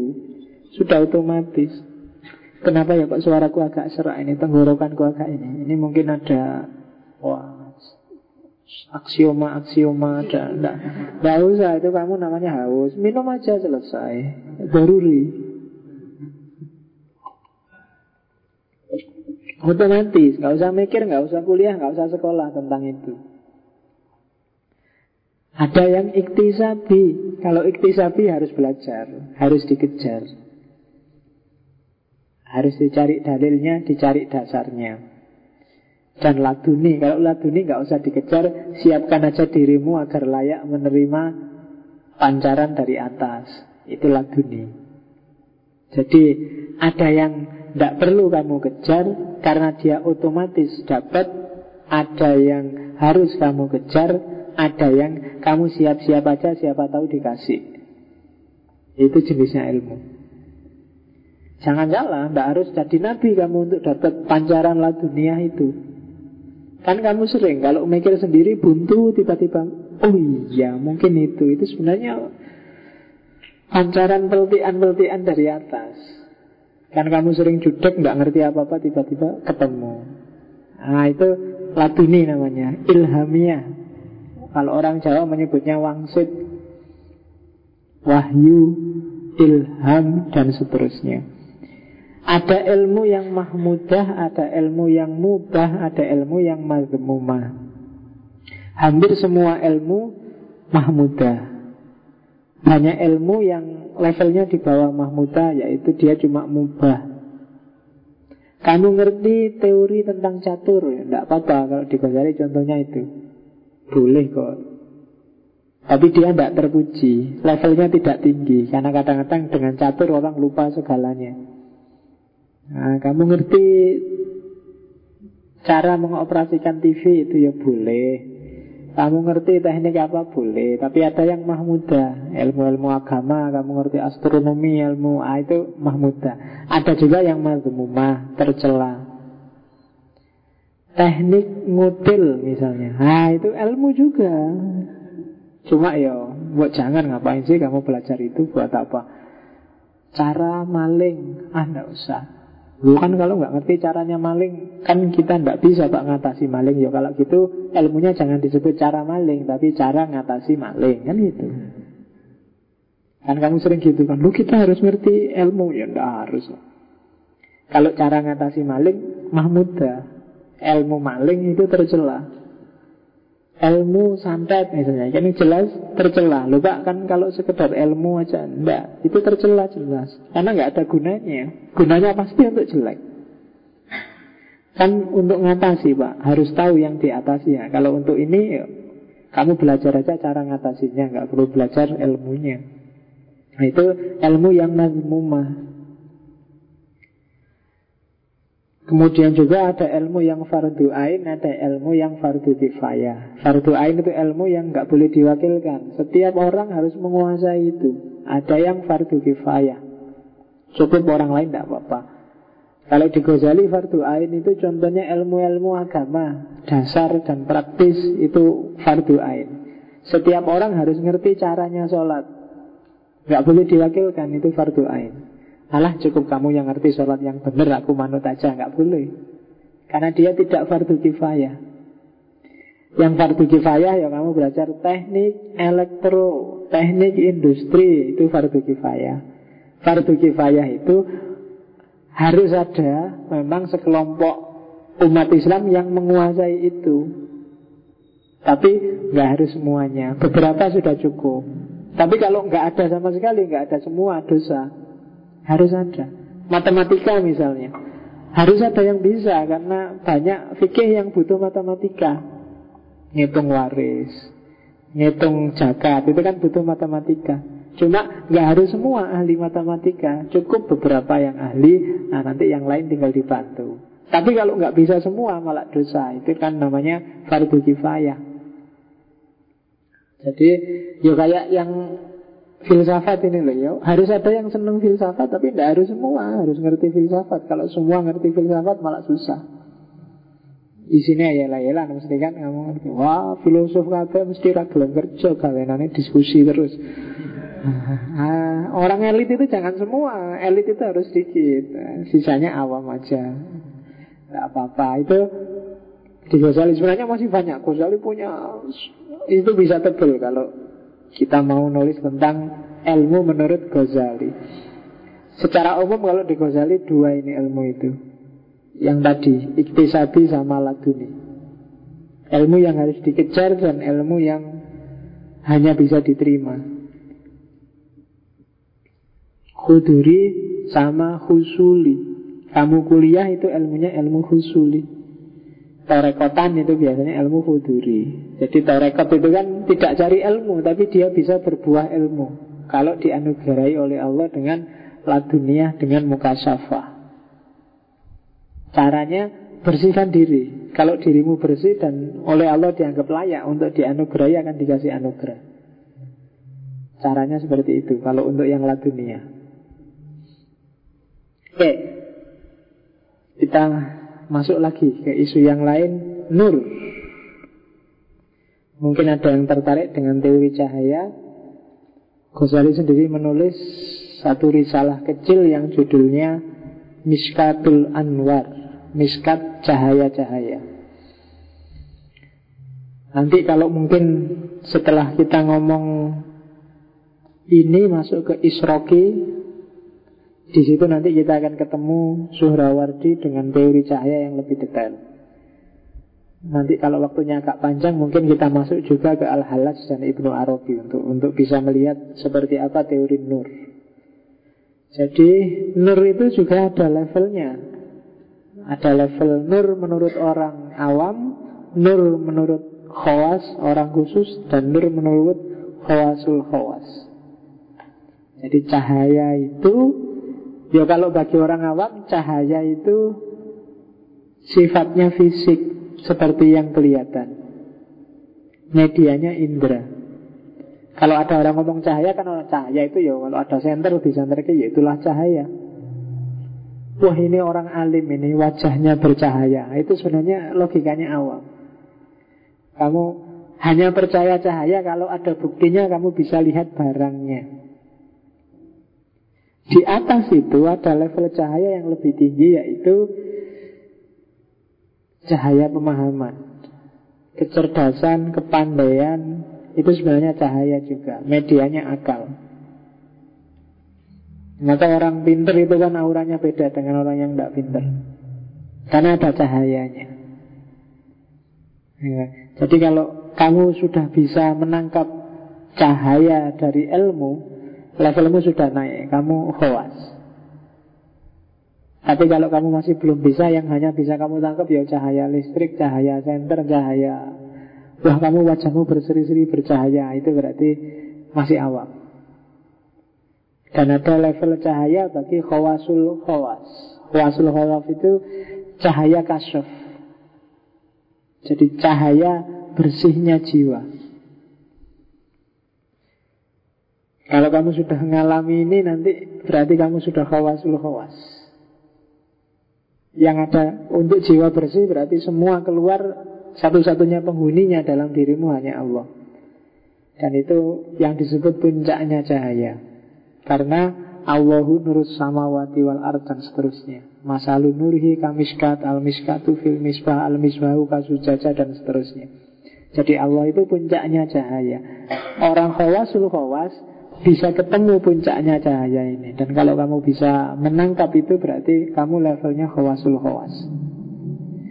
Ya kalau sudah mahasiswa mungkin kamu tidak awam lagi paling tidak kamu khawas Kamu sudah bisa menangkap cahaya kebenaran yang sumbernya akal Itu teori cahaya Jelasnya bisa kamu lihat di Miskatul Anwar. Nanti ada level-levelnya cahaya Mulai Nurul Anwar, Nurul Akrob dan seterusnya. Teori tentang jiwa. Saya agak cepat ya Ghazali agak banyak. Oke Jiwa kita ada empat dimensi. Kalau tadi kan empat dimensinya alam. Manusia juga empat dimensi Yang pertama dimensi fisik Jasmani Yang kedua dimensi nabati Pertumbuhan Yang ketiga dimensi hewani dan yang keempat, dimensi insani. Dalam diri kita ada fisiknya, ada barangnya, daging, tulang, rambut, apalagi darah itu kan fisik. Barang raga, barang jisim, jasmani. Di balik itu ada dimensi tumbuhan. Kamu makan terus berkembang jadi semakin besar. Itu dimensi tumbuhannya. Kalau barang kayak gelas ini begitu jadi segini ya segini terus dia nggak berkembang. Dia nggak punya daya nabati. Manusia punya daya nabati kayak tumbuhan. Awalnya kecil dia jadi besar. Ada yang rontok juga. Ada yang belum tua sudah rontok rambutnya, rontok giginya. Nah itu menunjukkan bahwa kita punya daya nabati. Di atas daya nabati ada daya hewani. Kalau daya hewani daya gerak dan persepsi. Tumbuhan itu pasif. Diam, tumbuh, semakin besar, semakin tinggi. Kalau hewan dia punya daya gerak. Punya persepsi, menangkap, mengekspresikan lewat gerak. Lihat mangsa dikejar, lihat nah, pingin naik, pingin turun, pingin jalan-jalan itu hewan. Daya gerak. Kalau tumbuhan enggak. Kalau tumbuhan itu diam dan yang penting tambah besar. Jadi kalau kamu misalnya males-malesan, males pak, mau ngapa-ngapain males, pokoknya diem aja yang penting makan dan gemuk. Nah, itu daya tumbuhan. Berarti dalam dirimu lebih dominan tumbuhannya. Tiap hari cuma di depan laptop, di depan TV, diem melongo nonton aja waktunya makan makan terus akhirnya wah kamu tambah gemuk ya. Daya tumbuhan itu. Jadi kamu hidupnya kayak tumbuh-tumbuhan nggak ngapa-ngapain, ngeleset terus. Ah, di atasnya itu ada daya hewani. Nah, kamu suka touring, traveling, jalan-jalan. Nah, itu sebenarnya yang mendorong itu daya dimensi namanya dimensi hayawaniyun. Punya hasrat, punya ambisi, punya cita-cita, punya marah, punya tersinggung, punya itu hayawaniyun. Di atas hayawaniyun itu daya insani. Cirinya insani yang paling gampang adalah rasionalitas, akal. Jadi itu saja yang paling membedakan manusia dengan semua makhluk yang lain yang di bawahnya. Jadi begitu kamu kehilangan akal, males mikir, tapi nyak-nyakan ke sana kemari sakara PDW itu hewan yang hidup. Tapi kalau kamu males nongkrong kayak wani gitaran, nongkrong nonton TV, Facebookan, laptopan, ah itu itu hewan, anu tumbuhan yang hidup dalam dirimu. Yang penting mangan dan tambah lemu, Jadi ada empat dimensi dirimu, silahkan kamu perhatikan sendiri perkembangannya. Dan itu nanti menentukan kebahagiaan. Di belakang ada teori kebahagiaannya Ghazali. Akal teoritis mirip dengan Ibnu Sina kemarin, agak tak loncati ya. Karena di Ibnu Sina dibahas banyak dan teorinya agak sama. Ada akal mustafat, ada akal bil fi'l, ada akal bakat, akal bil malakah, ada akal potensial. Ringkesnya begini. Akal potensial itu kamu punya potensi untuk mikir. Ketika mulai dipakai mikir dengan aksioma-aksioma dasar, maka dia disebut al-aklu bil malakah. Ketika sudah dipakai mikir disambungkan dengan realitas, maka dia disebut akal bil fi'li, akal aktual. Kalau yang bakat tadi masih akal akal-akalan, masih dari akal ke akal, masih ngiro-ngiro, nggak ada kenyataannya. Tapi kalau kamu sudah nyambung sama kenyataan, itu namanya sudah akal aktual. Dan yang paling tinggi adalah akal mustafat. Kalau akal mustafat, kalau akal aktual itu cari kebenarannya ke bawah, ke realitas. Kalau akal mustafat itu naik ke atas. Ketemu dengan akal faal, ketemu dengan akal sepuluh. Akal aktif. Nah itu akalnya malaikat kalau bahasanya Ghazali. Naik ke atas. Kerjaannya para arif. Tapi kalau akal aktual itu ke bawah mikir kenyataan sehari-hari. Kalau akal properti itu akal yang dipakai untuk berhayal, ngelamun, merenung. Itu kan tafakur, itu kan dari akal ke akal. Itu namanya akal habitual, akal bil malaka. Kalau yang paling awal, akal potensial itu hanya kamu punya potensi mikir tapi belum dipakai. Itu namanya akal potensial, hayulani. Kamu punya potensi, terus dipikir tanpa dihubungkan dengan kenyataan, terus dihubungkan dengan kenyataan, terus nyari kebenaran ke atas. Itu akal teoritis namanya. Daya teoritisnya akal. Ada lagi daya praktisnya akal. Kalau daya praktis ini akal yang ngatur fisik. Apa yang harus kamu lakukan, apa yang jangan kamu lakukan. Nanti hubungannya sama akhlak. Itu namanya akal praktis. Kalau tadi akal teoritis kan berpikir abstrak, mencari kebenaran, mencari hakikat. Kalau akal praktis, mikir apa sih yang harus dilakukan, apa yang boleh dan apa yang jangan dilakukan.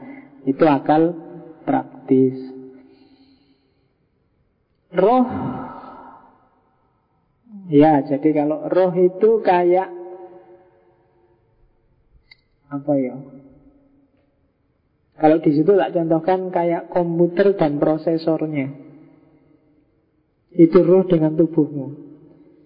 Jadi mungkin RAM-nya tinggi, mungkin VGA-nya tinggi, tapi kalau nggak ada prosesornya, nggak ada gunanya. Roh itu yang menerangi jiwa, yang menerangi jasad. Kita disebut manusia apa bukan sebenarnya cantelannya adalah roh. Jadi kamu bisa melihat Ketika dibuka Bisa melihat, oh ini ada daya Kenapa bisa begitu? Ada daya dari ruh Kalau nggak ada ruhnya Orang mati apa orang pingsan misalnya Ruhnya nggak aktif Meskipun dia kamu buka Kamu ketawa-ketawa di depannya Kamu hai hai Nggak ngerti dia Nggak paham dia Kenapa nggak ada ruh gitu. Meskipun ada cewek cakep di depannya lewat dia tidak akan kaget. Semua itu ada cewek, itu ada cewek. Tapi kalau rohnya hilang, tidak ada gunanya. Kayak komputer tanpa prosesor. Itu roh di Ghazali dalam diri manusia. Jadi ini dimensi batinnya. Jadi selain akal ada roh. Roh itu daya jiwanya. Selain roh ada kolab Jadi kolep ini kalau dalam bahasa sehari-hari mungkin kamu menyebutnya nurani. Ada kolep fisik, ada kolep non fisik. Kolep fisik itu yang kamu sebut jantung. Kolep non fisik itu tidak sama dengan jantung, tapi dia tinggalnya ada hubungannya dengan jantung yang fisik. Itu dalam analisisnya Ghazali. Jadi dan nurani ini menentukan baik buruknya hidupmu. Jangan salah, bukan akal. Kalau akal itu raja. Raja itu yang ngatur. Cuma penentunya kalau kadang-kadang akal itu hanya mencari benarnya sendiri, tapi kalau kolom tidak bisa ditipu, nurani. Manusia bukan manusia, ditentukan oleh nurani.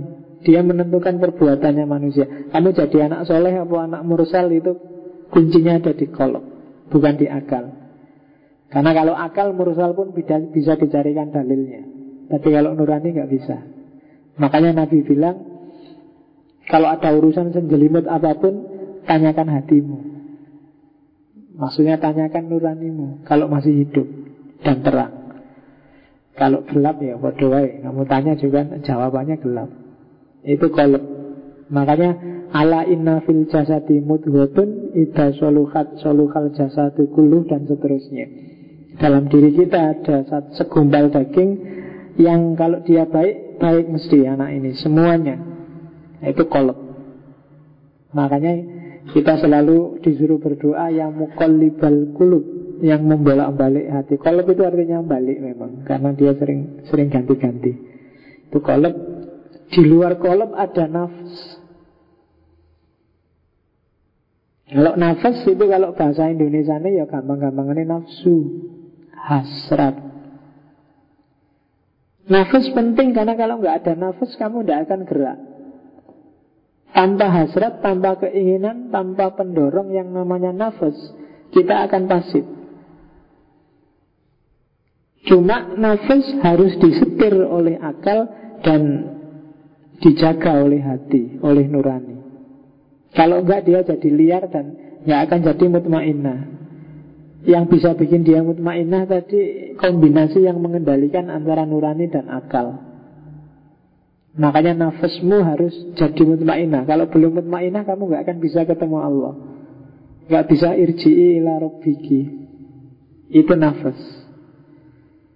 Jadi hasrat Ya nafsu kalau kamu menerjemahkannya Ya meskipun nafsu bukan sekedar nafsu itu Tapi nafsu makan, nafsu maju, nafsu berkembang Itu semua nafsu Kalau nggak dikendalikan jelek Harus dituruti tapi tidak liar Makan itu ya tapi tidak dibiarkan. Harus dikendalikan oleh akal dan nuraninya. Dikendalikan oleh akal misalnya Jangan makan banyak-banyak Kalau kebanyakan kamu malah bunuh diri. Akal yang mengendalikan Meskipun itu enak. Atau nuraninya Mbok jangan makan banyak-banyak. Temanmu belum makan sejak pagi Itu nurani. Kalau dibiarkan liar Nafsu itu bahaya. Bahwa kamu suka dengan lawan jenis ya Tapi jangan liar kalau liar akan makan dirimu sendiri. Tidak akan mutmainah Kalau nggak percaya cobaan sendiri. Pacarannya liar. Sakarepmu, sak senengmu. Pasti kamu sendiri nggak tenang. Kenapa nuranimu nggak rela? Akalmu juga Diam-diam bilang nggak boleh kayak gitu itu. Jadi jangan cari penyakit. Kalau nggak percaya coba aja. Jangan ding, jangan dicoba Percayalah, ini levelnya iktikot sudah. Hampir ilmu Bukan waham lagi. Jadi nafas, kendalikan itu. Oke. Tahafut-tahafut tak singgung sedikit. Mungkin besok di Ibn Rus saya agak panjang ngomong ini. Kalau di Ghazali Gak enak karena jawaban dialognya itu ada di Ibn Rus kalau di Ghazali jenis filosof ada tiga Ada filosof materialis, ada filosof naturalis, ada filosof ketuhanan. Filosof materialis Ini filosof yang tidak percaya Tuhan Karena yang hanya dipercaya materi. Alam ini sangat tidak ada penciptanya Hanya dia saling mempengaruhi Kemudian muncul macam-macam seperti ini. Itu materialis. Sampai modern, postmodern masih hidup kelompok yang disebut dahriyun materialis. Di atas materialis ada namanya tobiiyun naturalis. Orang naturalis ini lebih tinggi daripada materialis karena dia ketemu Tuhan. Cuma dia belum ketemu Allah, belum ketemu Rasul, belum ketemu itu kelompok naturalis. Kayak misalnya filosof yang bilang Alam ini pasti ada penciptanya Karena segala sesuatu ada sebabnya Dari sebab, sebab, sebab Puncaknya itu Allah Oh puncaknya itu Tuhan Berarti Tuhan itu ada Naturalis hanya sampai ini Percaya bahwa ada Tuhan Dan alam ini bukan Tuhan yang ngatur, dia ada hukumnya sendiri. Tuhan hanya penyebabnya aja. Tuhan kayak tukang bikin jam. Setelah alamnya jadi, Tuhan itu sekarang santai-santai. Alam sudah ada hukumnya sendiri. Ya mungkin Tuhan di kantornya sekarang nonton-nonton TV lah nunggu kiamat. Nanti kalau kiamat tinggal menghisap kamu kan gitu. Tuhan dibayangkan kayak tukang bikin jam Kalau jam jam itu kan kalau sudah jadi kan Yang bikin jam peduli amat Dia sudah jalan dengan aturannya sendiri Nah filosofi ini namanya filosofi naturalis Tabi'iyun Dan ada yang ketiga Ilahiyun Nah ini kelompok metafisik Kalau di Ghazali ya Socrates, Plato, Aristoteles itu sebenarnya masuk ilahiyun Filosof yang percaya Tuhan dengan segala sistemnya. Dan dua orang ini nanti yang diwarisi oleh Ibnu Sina dan Farabi dan nanti dikritik beberapa di antaranya oleh Ghazali di Tahafutul Falasifah. Bagi Ghazali, pikirannya filosof itu ada tiga. Yang pertama biasa boleh, yang kedua bid'ah, yang ketiga kafir. Eh, kenapa kok Ghazali bilang gini ya karena dia ingin targetnya dia tidak sekedar bebas mikir, tapi mikir yang sesuai dengan agama. Sehingga dalam cermatannya Ghazali ada beberapa pikirannya para filosof yang nabrak akidah. Kalau di Ghazali yang kufur tiga. Jadi kalau teman-teman nanti baca buku Tahafutul Falasifah, saya tidak tahu ya. Yang saya ngerti yang ada terjemahannya tahafut tahafut.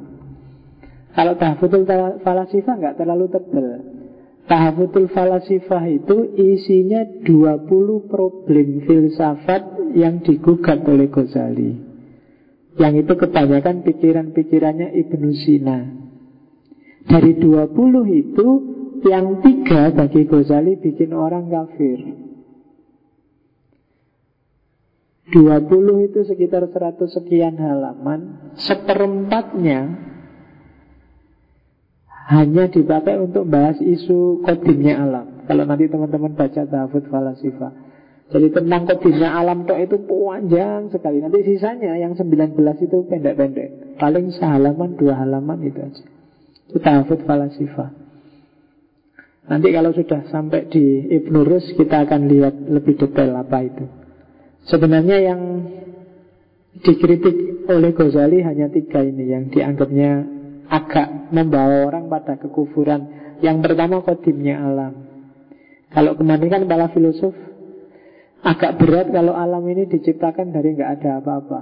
Harus ada materinya, meskipun materi itu hanya potensi. Nah kalau Ghazali nggak boleh, nggak boleh ada sesuatu pun harus segala sesuatu pendahulunya Allah, nggak boleh ada yang sejajar dari segi waktu dengan Allah. Maka bahannya alam itu kodim. Kalau di para filosof dan itu yang bagi Ghazali tidak bisa kalau ada yang bilang kayak gitu berarti dia kufur. Karena ada dua kodim. Satu-satunya yang boleh kodim hanya Allah.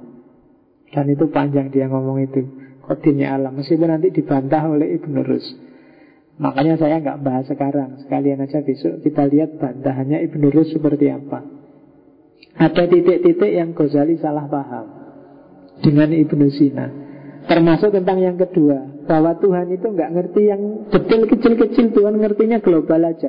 Tuhan ngertinya bahwa kamu besok masuk neraka Kamu ini orang pinter kamu Yang detail-detail bahwa Hari ini jam 9 lebih 40 aku garuk-garuk gini itu nggak ada dalam perbendaharaan ilmunya Tuhan yang detail-detail gini.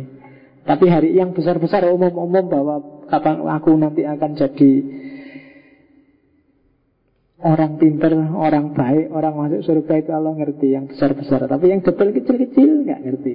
Itu beberapa filosof dari patetik seperti Farabi Ibnu Sina mengindikasikan ke sana dan dibantah oleh Ghazali. Nggak bisa dong kalau kayak gitu bisa kufur loh. Terus kebangkitan jasmani tidak ada. Kayak kemarin di Ibnu Sina bahwa Jasad itu ya sudah mengurai, sudah rusak. Nggak bangkit lagi. Yang bangkit itu jiwanya. Toh siksaan dan balasan itu kan yang merasakan enak dan tidak enak itu jiwa, bukan fisik. Nah terus kalau Ghazali Tidak, tidak bisa Karena ayatnya tegas bahwa fisik juga dibangkitkan.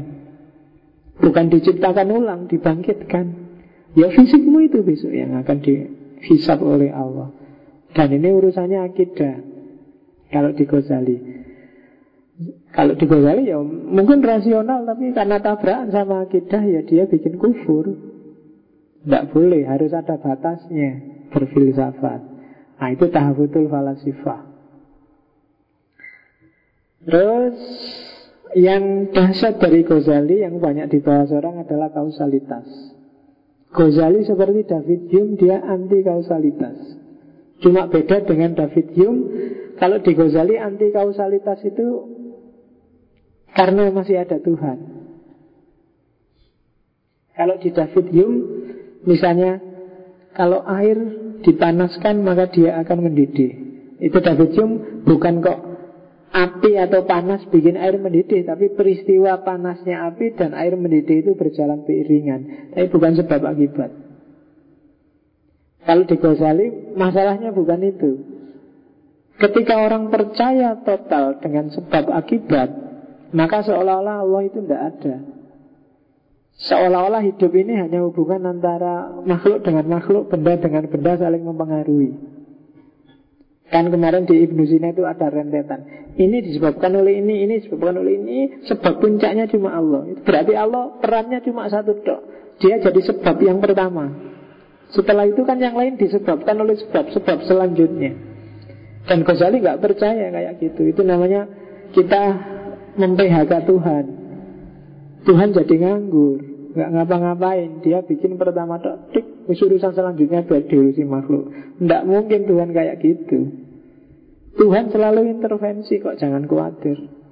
Bahwa ada hukum alam iya Tapi dia tidak pasti. Kenapa? Karena ada Tuhan. Ini sebenarnya bau asarinya sangat kental. Jadi tidak bisa kita bilang api itu membakar Obat itu menyembuhkan Roti itu mengenyangkan. Tidak Bahwa kamu makan roti Ya kewajibanmu Cuma yang bikin kenyang kamu bukan rotinya Tapi Allah yang bikin ada rumah itu terbakar bukan apinya tapi Allah. Kamu loncat dari lantai 30 itu yang bikin kamu mati kan bukan loncatnya tapi Allah. Nah itu anti kausalitasnya Ghazali. Ya, tidak salah, cuma angle-nya aja agak, agak agak beda. Kita kan ya ngerti sih yang diomongkan Ghazali gitu, tapi kan apa ya begitu cara membacanya kan gitu. Jadi kalau di Ghazali jangan khawatir Tuhan bisa intervensi kok Kamu misalnya melihat dirimu di kaca Waduh aku kok jelek banget ya wajahku Ini aduh apa ya laku atau jangan khawatir Secara sunatullah mungkin nggak laku Tapi ada Allah Kan gitu mikirnya. Jangan khawatir. Allah bisa anytime intervensi. Jangan khawatir. Aku wah iki lulusku suwi iki mesti IP ku masih segini Masih banyak yang belum lulus masih Ayo DO mesti aku ini. Jangan khawatir.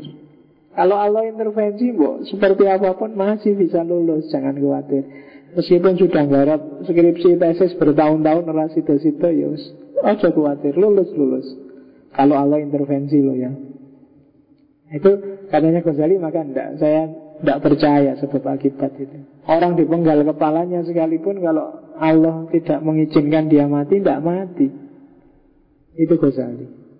Kamu loncat dari lantai 30 kayak tadi sekalipun ya kalau Allah belum menakdirkan saatnya mati, tidak mati. Mungkin pas kamu loncat ada kamu tiba-tiba kecantol di cuma lantai 29 Jadi nggak nyampe bawah bisa aja. Atau pas nyampe bawah kok bareng ada truk yang bawa kasur banyak.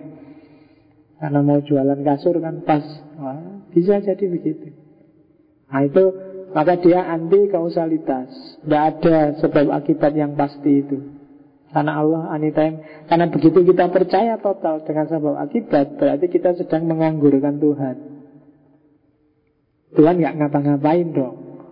Lah apa gunanya jadi Tuhan? Mungkin gitu Harusnya kan apa gunanya kamu berdoa Apa gunanya kamu minta-minta Gunanya doa kan itu Kamu minta Allah intervensi kalau sudah mentok kan kamu terus doa kan itu kan kamu minta Allah, ayo Tuhan, secara rasional nggak bisa memang aku mbok dibantu kan gitu. Itu kan logikanya doa. Maka Ghazali tidak percaya ada kausalitas.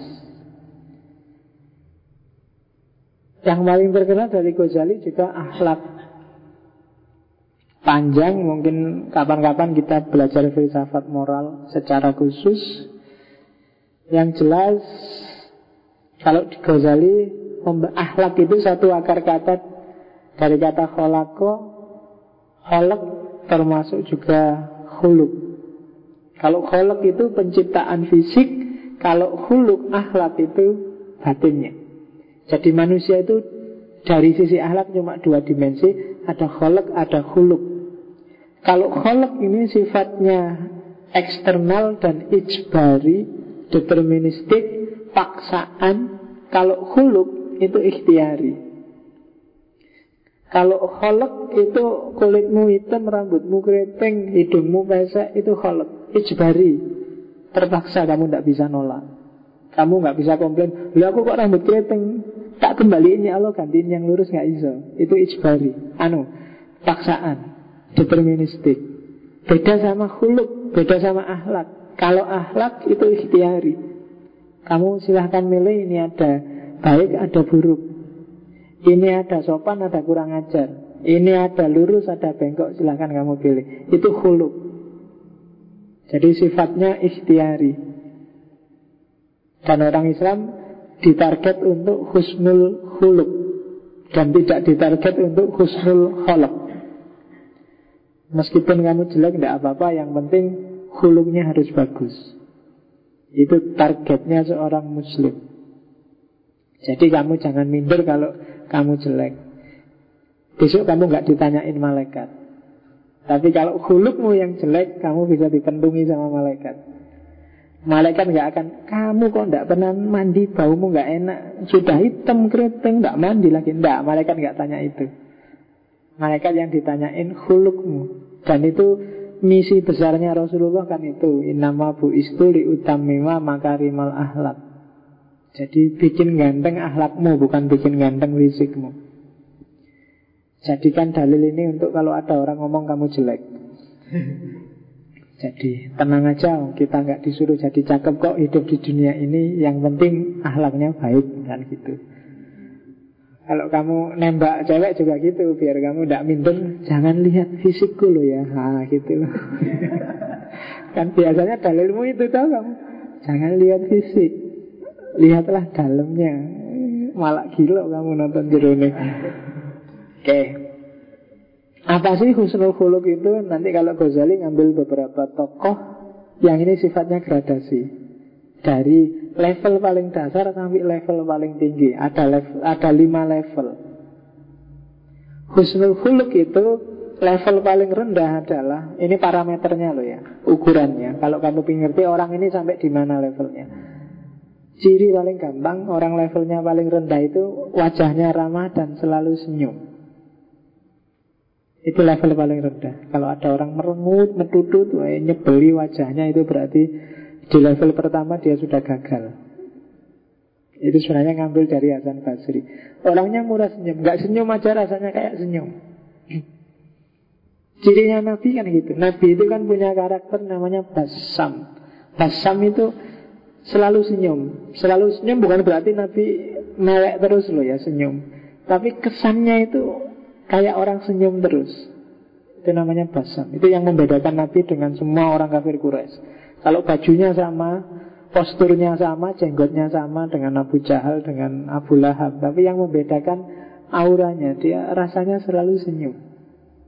Dan itu cirinya. Jadi parameter paling gampang Dan paling elementer Kamu pengen orang ini ahlaknya baik nggak sih? Coba dilihat.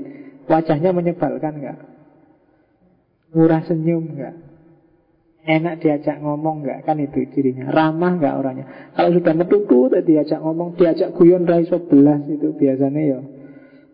Agak susah ahlaknya jadi baik. Paling manggeli. Ya kan? Diajak ngomong baik-baik jawabannya Dari mana mas? Dari tadi. Ayo nyebeli itu. Mungkin tanya baik-baik kok. Mau ke mana mas? Mau ke depan. Nah, nyebeli itu Kok jalan mas? Sepedanya mana? Emangnya suruh ngerangkak? Mas, Nggak enak itu wis. Nggak usah diajak ngomong. Mesti manggil kalau kamu ngomong sama dia. Level paling dasar aja gagal. Di atasnya itu ada al-wasiti Ini sudah agak ke dalam. Dia selalu mengembirakan orang lain. Dalam kondisi dia susah pun dia bisa mengembirakan orang. Itu kemungkinan husnul khuluk orangnya Gak bikin repot orang Gak bikin susah orang. Kalau ada dia orang jadi ceria Jadi senang Nah itu parameter dari al-wasiti. Selalu mengibarkan orang. Ada level yang lebih tinggi, lebih dalam lagi dari Abu Usman. Husnul itu cirinya orangnya tidak pernah mengeluh. Ridho, ikhlas dengan apa pun keputusannya Allah Tidak pernah ngerundel Tidak pernah mengeluh Tidak pernah Ikhlas orangnya Oh iya jadi nggak pernah kamu pakai sandal keluar dari kelas. Oh iya mbak, terima kasih keluar santai aja, nggak pernah. Pak pakai sandal aja, nggak wah bapak, dia nggak bisa. Dia nggak pernah, nggak pernah. Kan hari ini hampir semua orang di Indonesia mengeluh, menuntut. Oh, itu berarti ahlaknya masih jauh. Ya kan, marah-marah, mengeluh, menuntut, nggak terima, ingin menuntut haknya, keinginannya, ya berarti belum. Yang keempat adalah daya menahan dirinya kuat. Bersikap sayang pada orang lain. Menyebarkan kasih sayang. Gampang memaafkan. Kalau ada orang salah, ya sudah kamu saya maafkan, tak doain semoga masuk surga. Syukur-syukur masuk surganya sekarang. Nah itu berarti Ikundung aja mati. Oke, jadi sanggup menahan diri Tidak gampang marah Itu altur surtan Dan yang terakhir Cirinya orang husnul khuluk Puncaknya orang husnul khuluk adalah orang yang Tidak ingin apa-apa Satu-satunya yang diinginkan hanya Allah. IP-nya tinggi ya tidak apa-apa IP tinggi bukan tujuan akhir. Punya pacar cakep bukan tujuan akhir. Apa-apa enggak Tujuannya cita-citanya cuma satu Hanya Allah. Itu berarti sudah puncak Dari husnul khuluk Oke Terakhir. Ini tadi apa yang kelewatan? Kebahagiaan. Tadi hubungannya sama dimensi tadi loh Apa sih kebahagiaan bagimu Itu menentukan siapa kamu Kalau kamu yang membuat kamu bahagia Kalau makan enak, tidur nyenyak hasratmu terpenuhi semua. Ini sebenarnya tak kutip terjemahan langsung dari Ghazali. Maka sebenarnya kamu adalah binatang. Binatang itu bahagianya memang dari makan enak, tidur nyenyak. Apalagi kalau bahagiamu, kamu seneng kalau menyengsarakan orang. Berarti kamu nggak cuma binatang, tapi binatang buas. Kalau kamu bahagia dengan parameter itu Berarti level hidupmu masih level binatang Ada juga level setan Kebahagiaan level setan itu kamu seneng luar biasa Kalau kamu sukses ngapusi orang Sukses memanipulasi orang Sukses mendominasi orang Sukses. Ayo, berarti kamu golongan setan. Seneng aku sudah sukses bikin dia ketipu. Ha, itu Setan itu sudah. Lihat temennya sengsara seneng luar biasa Itu berarti Kamu sedang Berpola setan. Dan kebahagiaan Level selanjutnya adalah kebahagiaan Kebahagiaan level malaikat Kebahagiaan level malaikat itu Ya kalau kita yang kita anggap indah dan menyenangkan adalah semua yang berhubungan dan diridhoi oleh Tuhan. Itu level malaikat. Tidak apa-apalah aku disia-sia Yang penting Allah ridho padaku Itu level malaikat Tidak dikasih Eh juga tidak apa-apa Tidak dikasih bayaran juga tidak apa-apa. Ikhlas yang penting Allah ridho padaku Itu malaikat. Level yang tinggi. Atau model setan. Nah, Kalau model setan itu manipulasi Wah ini jamaah tak apusi wae Padahal Ghazali nggak gini loh itu aku cuma bohong. Ternyata ya manut Ayo seneng aku bisa ngapusi. Nah itu setan. Hanya untuk bikin temenmu sengsara dan kamu senang dengan itu. Syukur enggak kamu. Wah itu kebahagiaan level setan. Orang susah kok kamu malah bersyukur. Atau level binatang. Level binatang itu bahagia Kalau kamu bisa makan Bisa Pokoknya semua hasratmu terpenuhi Itu binatang. Sebenarnya ada yang lebih rendah dari itu Seperti tak bilang tadi Kebahagiaan level tumbuhan. Kalau kamu bebas males Bebas nongkrong Yang penting mangan dan gemuk nah, Itu kebahagiaan level tumbuhan. Level yang ketiga Oke, terakhir ini sebenarnya tadi nggak sengaja tak ambil dari Ihya itu ada hadis yang bagus. Yang sering jadi penyakitnya para penuntut ilmu hari ini pembelajar itu penyakit kita. Hati-hati. Mantalabal ilma liyujadila bihil ulama wa yumariya bihis sufaha wa yasrifa bihi wujuhan nas ilaihi adkholahun nar Barang siapa yang cari ilmu hanya untuk menang debat melawan orang-orang pinter, hanya ingin dianggap pinter, ingin dianggap pinter ngomong, pinter debat, pinter diskusi, atau yumaria bi sufaha untuk meninggikan dirinya di hadapan orang-orang bodoh. Hmm, aku ngerti filsafat sekarang. Ah, sekarang ngerti apa kamu? Aku lebih ngerti daripada kamu sekarang. Aku rajin ngaji. Filsafat aku ngerti. Saya kejawen aku ngerti. Islam Jawa ngerti aku. Tiap hari ngaji aku. Ah, Yumaria bisufaha. Kamu meninggikan dirimu di hadapan orang. Atau Waya serifa bihi wujuhan nas ilai Memalingkan wajahnya orang padamu Ingin terkenal Ingin masbur dengan ilmumu Aku pinter, kalau sudah pinter aku diundang orang ke mana-mana Bisa tampil, bisa ngisi seminar, bisa ngisi diskusi Bisa, pengen jadi populer, pengen jadi terkenal. Maka kalau kamu tiga tujuan itu adkholahun nar Ujungnya kamu hanya ketemu sengsara. Maka hati-hati dengan niat. Saya itu belajar filsafat hanya ingin ngerti filsafat terus bisa debat sama orang filsafat yang sering-sering sombong itu loh Pak. Itu berarti liyujadilabil ulama. Kamu hanya ingin debat, ingin merasa bisa menandingi orang lain yang lebih pintar atau bisa sombong di hadapan orang-orang bodoh atau ingin populer. Hati-hati. Saya ingin ngerti teorinya Pak Nanti tak tulis di Facebook biar banyak yang muji aku Nah itu Wayah serifa bihi wujuhan nas ilaihi. Hati-hati. Hanya ingin dapat pujian. Tiga-tiganya ujungnya neraka. Jadi sekarang banyak kajian-kajian Banyak ngaji ya niatnya ayo dilurusin. Jadi ya tetap lillahi ta'ala puncaknya. Yang imbasnya adalah Kemaslahatan Rahmatan lil alamin. Itu aja. Tidak usah mikir yang selain itu. Yang selain itu pasti ngikut. Jangan dimasukkan dalam prioritas niatmu. Kalau kamu pinter luar biasa nanti diundang orang ke mana-mana, yo ya otomatis kamu masyhur, kamu terkenal, tapi itu bukan tujuan.